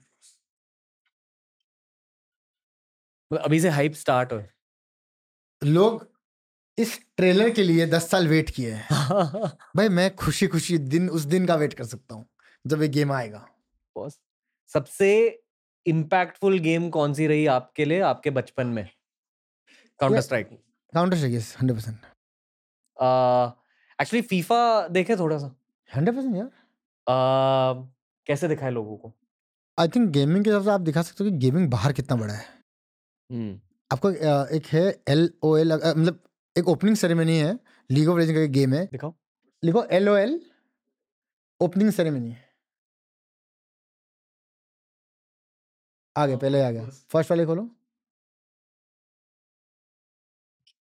सेकंड वाला। कहाँ है ये? कोई तो कंट्री में just see the opening ceremony oh wow. That's a opening ceremony of a finale stadium familiar लग रहा है। स्टेडियम फिल्ड अप है। ऊपर तक गेमर्स भरे हुए हैं। मतलब गेमिंग बाहर इस लेवल पे है। आप सोचिए इंडिया में कोई गेम का फिनाले हो रहा है स्टेडियम ऐसे भरा हुआ है। ये होगा इंडिया में? Hundred percent. Hundred percent. Twenty five. 2025 hundred percent. उतने ज़्यादा लोग फॉलो कर रहे हैं। होंगे। जिसकी अब हम GTA देख रहे थे। ठीक है आप 25 साल के हो मैं 30 साल का हूँ अभी भी हम एक्साइटेड है। यस एग्जैक्टली यार। मतलब अंदर से मेरे को अभी कुछ लग रहा है जी टी फाइव सोच के सी टी सिक्स सोच के। मतलब सोच रहे हैं किस लेवल का एक मतलब जो लोग गेम को स्पोर्ट्स से रिलेट स्पोर्ट्स से कंपेयर नहीं करते आप ये लेवल देखो। और ये अभी का नहीं है दो हज़ार किसी कुछ सात छः या अठारह ऐसा कुछ कुछ बहुत पुराना है दस साल पहले का शायद आई गेस पर ये देखो ना किस लेवल पे ये हो रहा है। मैं एज अ बिजनेसमैन नोटिस कर रहा हूँ कि कितने पैसे इन्वेस्ट किए गए हैं। हाँ मतलब प्रॉफिट्स क्या है यहाँ? कितने होंगे प्रॉफिट्स प्राइस मनी क्या है इसका जो भी ये ये तो बहुत ज़्यादा होता है ये तो मतलब मिलियंस में होते हैं फाइव मिलियन बहुत आप सर्च करना कोई भी ईयर का गूगल में डाल दो कि अगर L O L prize pool for twenty twenty four मिल जाएगा आपको। Dota twenty twenty four twenty twenty three let's Google Google करो एक काम करते देखते हैं let's see a prize pool for चलो बीजीएमआई के देखते पबजी मोबाइल का देखते हैं कि लिखो PUBG mobile twenty twenty four prize pool. नहीं नहीं वो नहीं है। और और कुछ है जस्ट तो एक काम करते हैं रुको किस किसका देखें हम लोग? इन जनरल को कोई बड़ा अमाउंट देखना है ना। तो आप लिख दो ना ऐसा एल एल ओ एल लिखो। डोटा देख लो Dota Dota two. Dota two. Twenty twenty three. Prize pool. Prize pool tracker. Prize pool tracker मतलब क्या? होगा हर साल में कितना क्या क्या प्राइस फुल होता है? Base prize pool 1.6 million dollars. Contributed prize pool मतलब फैंस कंट्रीब्यूट करते हैं। I have no idea but ये ऐसा ओवरऑल होगा आपको जो एक, तो- एक डोटा का गेम है बहुत बड़ी गेम है। Total prize pool 3.38 million dollars और percentage increase I am assuming कि ये प्रीवियस ईयर से कंपेयर किया जाएगा। हाँ। मतलब इस साल डबल हुआ है। यप। और शायद और भी ग्रोथ आने वाली हाँ। है तो आई में कितना होगा? एक करोड़ मतलब सेवेंटी एक million dollar one million dollar is seven crore रफली। तो three twenty one crore twenty two twenty three crore तक होगा। एक टूर्नामेंट में इतना बड़ा प्राइस फुल रहता है। आई थिंक काफ़ी बड़ा है यार ये। हाँ, हाँ और आठ लोगों की टीम होती है आपने कहा। नहीं ये डोटा है तो इसमें रहेंगे कुछ कितने? पाँच प्लेयर्स रहते हैं और एक दो कोच वो सब मिला के। होगा ये सब? मान लो दस दस पकड़ लोगों चलो। तो हर प्लेयर को एटलीस्ट दो करोड़ मिल रहे हैं। कुछ तो मिल ही रहा है। उस- उसमें परसेंटेज कट रहते होंगे। और हर और का अलग कट रहता है ना प्लेयर्स के हाथ। किसका एट्टी ट्वेंटी होगा किसका सेवेंटी थर्टी होगा किसका सिक्सटी फोर्टी होगा वो डिपेंड करता है उनके सैलरीज पे। मेरे को ऐसा जो मेरे को फील होता है अगर प्लेयर्स की सैलरी बहुत ज़्यादा है तो शायद एक और प्राइस पुल में कट जाता रखती है फिर। ये प्राइस पूल बढ़ रहा है because of viewership plus brands yes brands और व्यूअरशिप इंडिया में सबसे बड़ा टूर्नामेंट कौन सा? है अभी हो रहा है जो अभी तो हमारे ये तो मैंने इंटरनेशनल सर्किट में बताया और ये पबजी और बीजेमआई का नहीं है अलग गेम का है। अगर हम पबजी बीजेमआई का लेंगे अगर बीजेमआई का पकड़ते तो इस साल हुआ है इंडिया में बहुत सारे टूर्नामेंट्स होते हैं थर्ड पार्टी टूर्नामेंट जो बोलते हैं जो ऑफिशियल नहीं करवाती है जो मतलब जैसे कि ऑफिशियल होती है जो खुद क्राफ्टन करवाती है। और होते हैं जो थर्ड पार्टी ऑर्गेनाइजर्स होते हैं जो ऑफिशियल नहीं गिनाते उन लोग भी खुद होस्ट करते टूर्नामेंट्स उसके भी प्राइस पुल बहुत बड़े बड़े होते हैं। हम्म, तो इन जनरल ऐसे एक साल में बहुत बहुत सारा टूर्नामेंट हो जाते हैं जिसके प्राइस पुल करोड़ करोड़ में आते हैं। फिर से कमिंग बैक टू दैट जो आपने कहा कि पर एक गैम्बल होती है। यस तो गैम्बल में रिस्क कम करने के लिए प्रेप होती है करेक्ट और मैंने ये सुना है कि प्रेप करने के लिए एक डेली स्केड्यूल होता है हर टीम का। यस। मतलब हफ़्ते के सात दिन आपको ट्रेनिंग करनी पड़ती है। करनी चाहिए। चाहिए और आदमी करता ही है क्योंकि उनको दिखता है ना कि सामने वाला बंदा अच्छा खेल रहा है तो क्यों नहीं करेगा? हम्म, आ, पर कितनी ट्रेनिंग होती है? मतलब एक मॉर्निंग टू नाइट का रूटीन बता दीजिए। तो नॉर्मली सारे गेमर्स सोते लेटे तो उठते भी लेटे बारह बजे तक खेलना स्टार्ट करते एक बजे से। तो आप समझ लो कि अपने ब्रेकफास्ट लंच एक ही होता है सबके लिए। किया सीधा बैठा गेम खेलने एक बजे उठेंगे सीधा साढ़े चार पाँच बजे के आसपास। उसके बाद स्नैक्स वैक्स किया बातचीत कर ली फिर छः साढ़े छः बजे वापस स्टार्ट किया। नौ बजे तक चले गए। नौ बजे नौ बजे तक नौ दस बजे तक ख़त्म हो जाता है हर चीज़। दस बजे के बाद अगर दिन खराब गया है तो आदमी वापस खेलता है बारह एक बजे तक। पर खेल पाते हो उतना? मज़ा आता ना वही चीज़ अगर मज़ा नहीं आता तो क्यों खेलते हम? पैशन है इसलिए प्रोफेशन है। पैशन नहीं होता तो ये प्रोफेशन नहीं होता। मज़ा आता है इसलिए खेल पा रहे हैं। लोग बोलते हैं, इतने घंटे कैसे खेल पा रहे हैं? यार हमें मज़ा आता है यार वो चीज़। फ़िज़िकल फिटनेस का कुछ रोल रहता? है बहुत रोल रहता है यार। अगर आप अनफिट हो पता है लेजीनेस आ जाता है बहुत। बहुत लेजीनेस आता है। और फिट हो तो एक्टिव बहुत रहता है। आदमी थकता नहीं जल्दी। ये बहुत ज़्यादा लिंक लिंक है। बहुत लिंक है। कि जो फिट रहता है ना मतलब ऐसा नहीं मतलब you need to be shredded you need to lift heavy weights नहीं। You need to be physically fit to at least run if you are able to play outside then you are fit मैं ऐसा मानता हूँ। आप day to day काम कर पा रहे हो आप भाग पा रहे हो तो आप फिट हो। लोग फिटनेस को ले लेते हैं ये you need be super shredded twelve fifteen percent body fat नहीं यार। दैट्स कि आप फिटनेस को फॉलो कर रहे हो।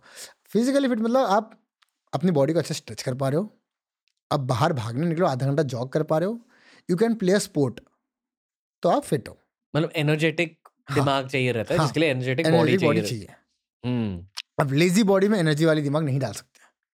आपको थकान आएगी नींद आएगी आलस आएगी। आलस आएगी तो क्या होगा? आप डिसीज़न में वो कुछ कर नहीं पाओगे। अब ऐसे हो गया भाई यार छोड़ना ऐसे हो जाओगे। और गेमिंग कंटेंट में क्या चल रहा है आजकल? गेमिंग कंटेंट एक अलग दुनिया है।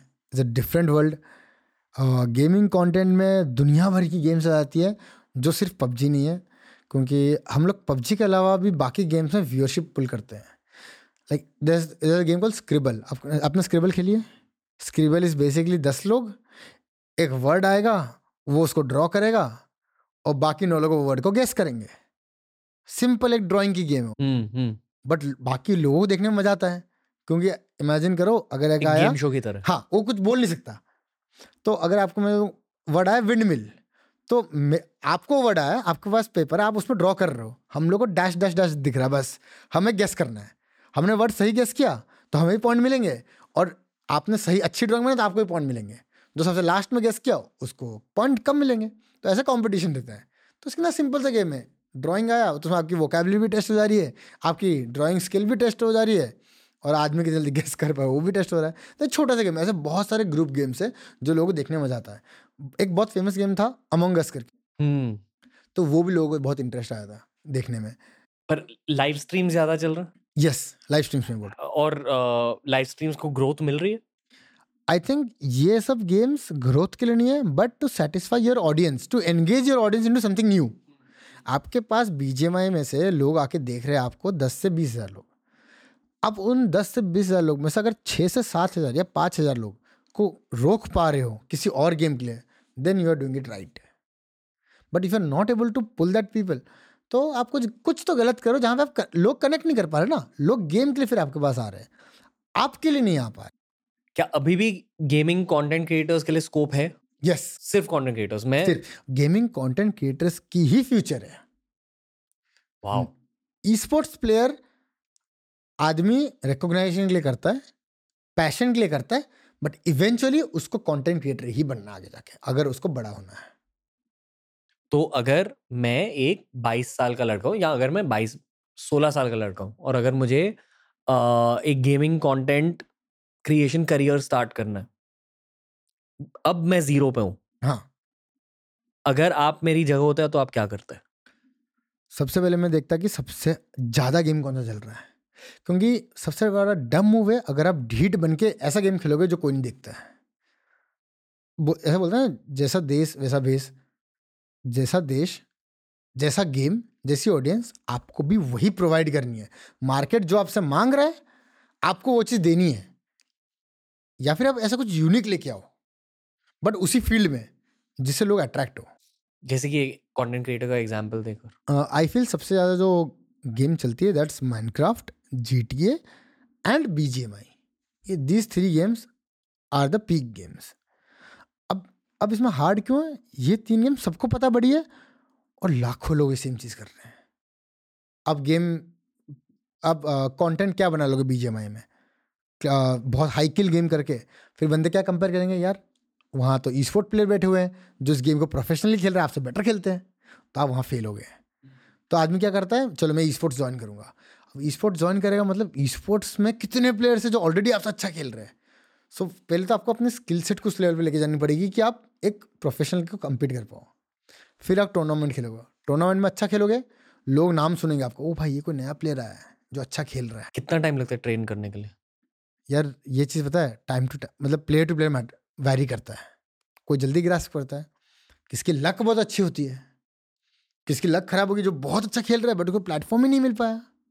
कोई बेचारा बहुत हाई स्किल है उसका डिवाइस ही नहीं है। हर चीज़ आ जाता है। आप गेमिंग कंटेंट क्रिएशन जब बोल देते हो, ये आ जाता है कि आप यूनिक क्या कर रहे हो। गेमिंग कंटेंट क्रिएशन में there so many things imagine if you are playing Spiderman if you do a Spiderman cosplay and do it लोग बोले, अरे भाई, ये तो कुछ यूनिक कर रहा है यार। स्पाइडरमैन जैसा पहन के खेम खेल रहा है। फिर इसको बोलते हैं एक बोलते हैं कि रीजनल ऑडियंस अगर आप महाराष्ट्र से हो अब मराठी बोलोगे you will gain Marathi people जो मराठी सुन के, पता एक बोलते ना, जब भी आप किसी सेम लैंग्वेज सुनते हो तो आप, अरे भाई, ये तो अपने इधर से ये वाइब आ जाती है उड़ीसा से अगर मैं उड़िया बोलूँगा, मैं जैसे उड़ीसा से हूँ, मैं उड़िया बोलूँगा तो उड़ीसा के लोग जो है ना, वो बोलेंगे, "आ भाई, ये तो अपना यहाँ का लौंडा है। पंजाब, पंजाबी बोलेगा तो पंजाबी लोग बोलेंगे कि भाई, ये अपना लौंडा है। वैसे कि एक होता है रीजनल ऑडियंस को पकड़ के रखना, वो है, आप रीजनल लैंग्वेज यूज़ करो। सो बहुत सारे कॉन्टेंट क्रिएटर्स हैं, जो इतने बड़े इन्वायरमेंट में भी स्टैंड आउट किए हैं।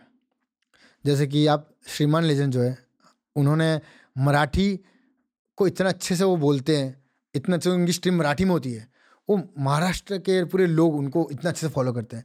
अब साउथ में जैसे गाय कॉल ईगल गेमिंग वो साउथ लैंग्वेज ही बोलता है। तमिल, कर्नाटका के क्रिएटर्स है, उन लोग वहाँ की लैंग्वेज बोलते हैं तो वहाँ की ऑडियंस आती है। पंजाब में जाओगे, पंजाब के, पंजाबी जो बोल के करते हैं। बट अब ये ऑलरेडी हो चुका है, अब अब इसमें नया क्या करोगे? ये मैंने ये सब चीज़ बताई जो ऑलरेडी हो चुकी है। अब ऐसा तो नहीं है कोई आके मराठी बोलेगा तो आप श्रीमान लेजेंड जितना कर लोगे नहीं कर पाओगे ना।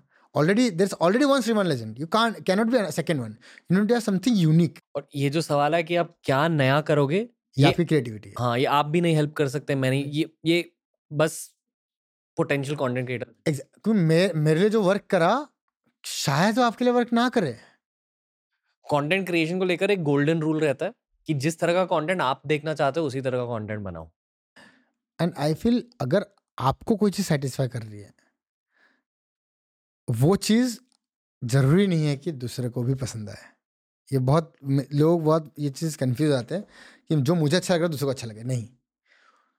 आप पहले वो चीज़ दो, जो दूसरों को अच्छा लग रहा हो, उसमें अपना खुद का ओरिजिनलिटी डाल दो तो वो यूनिक बन जाता है। यूनिक क्या है? सेम कॉन्सेप्ट में अपनी थोड़ा सा टेस्ट क्योंकि लोग यार, अब ये वही बात होगी ना चीज़ें ही लिमिटेड है।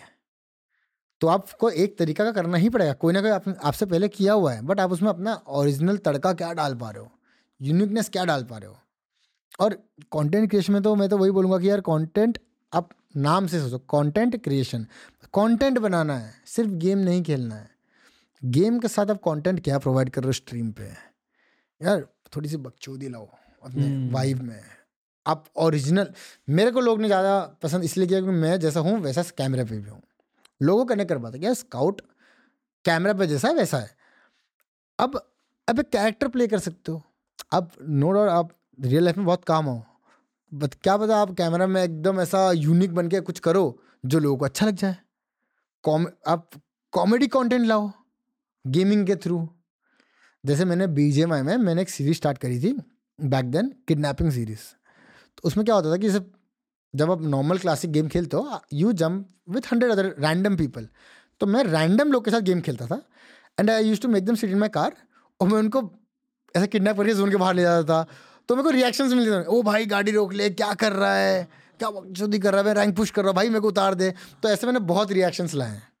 तो ये एक कंटेंट था जो मैंने इंट्रोड्यूस करवाया था मार्केट में, कि मैं लोगों को किडनैप करके भगाता था।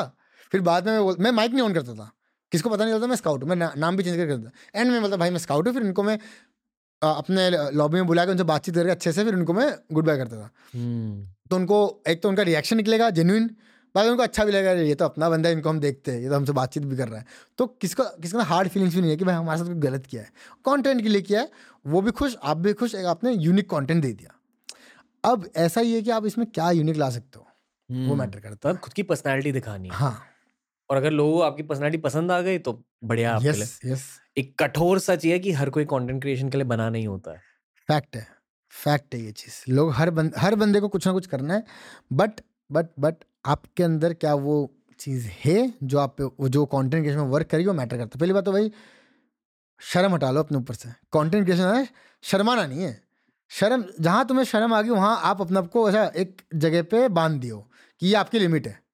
जहाँ शर्मा रहे हो मतलब वो आपकी लिमिट लग गई है। पता है मतलब इंस्टाग्राम पर अक्सर अगर कोई क्रिंज मीम है या मैंने मैं खुद के भी मीम्स में मैं देखता हूँ कभी भी तो कभी कभी एक बहुत कॉमन कमेंट आता है जहाँ कोई कमेंट कर देता है मैं तो नहीं सहता।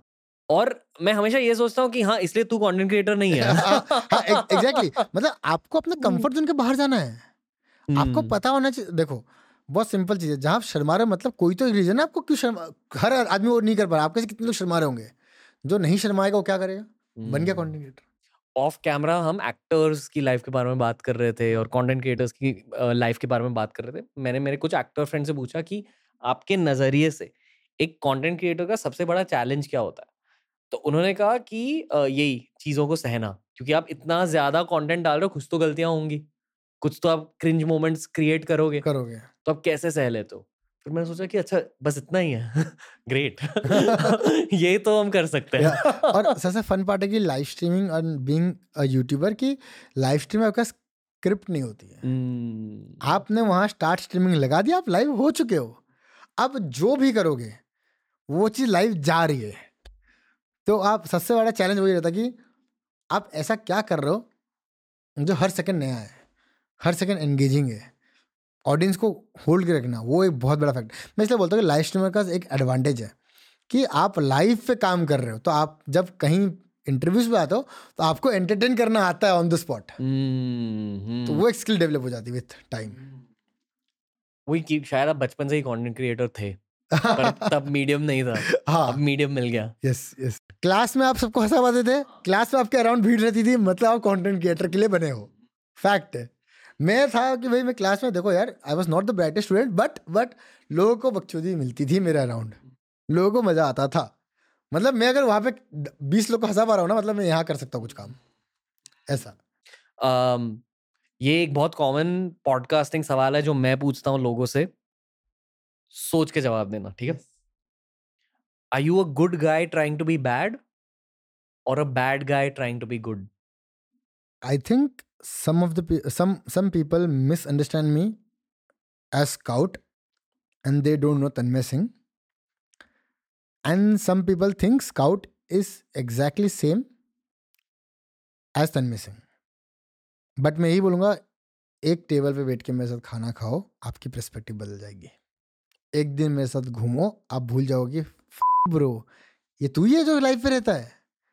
ये चीज़ मैंने मैं अपने मेरी मेरी शब्द नहीं है ये जितने लोग ने मेरे से लाइफ में मिला है सब यही बोलते हैं स्काउट यार तू तो अलग है भाई लाइफ पे यहाँ अलग है यार। बट एक सिमिलर दोनों जगह पे सेम है। दोनों जगह पे मैं फन वैसा ही हूँ। वही हँसी मज़ाक वही ऐसा फन वाला वाइब है जो एग्रेशन आता है वो एक मेरा स्पोर्ट के साथ आता है जो मैं उस एरिया में ही बंद करके ख़त्म कर देता हूँ।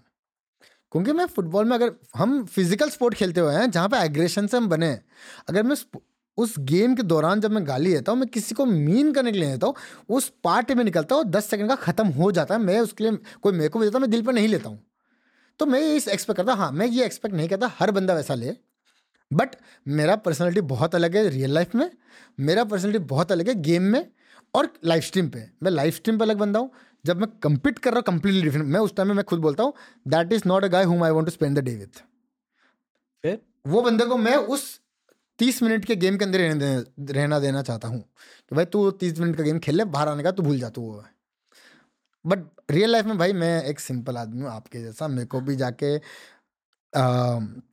क्या बोलते उसको टपरी पे कटिंग पीने में मज़ा आता है मेरे को भी ट्रिपला घूमने में मज़ा आता है।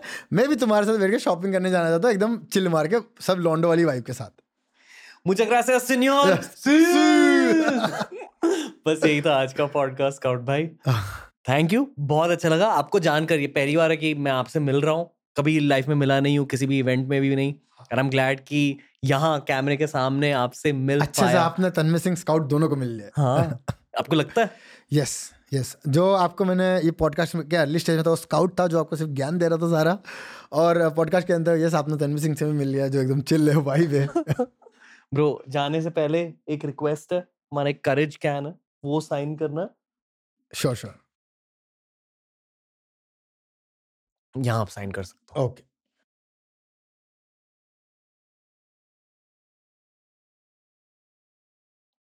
ये on behalf of team D R S and team Mountain Dew आपके लिए एक जैकेट है as a memory of today कि ये आपका टीआरएस डेब्यू है भाई क्योंकि आपके साथ और भी पॉडकास्ट रिकॉर्ड करने हंड्रेड परसेंट शायद जी टी एस एक्स के रिलीज़ के बाद।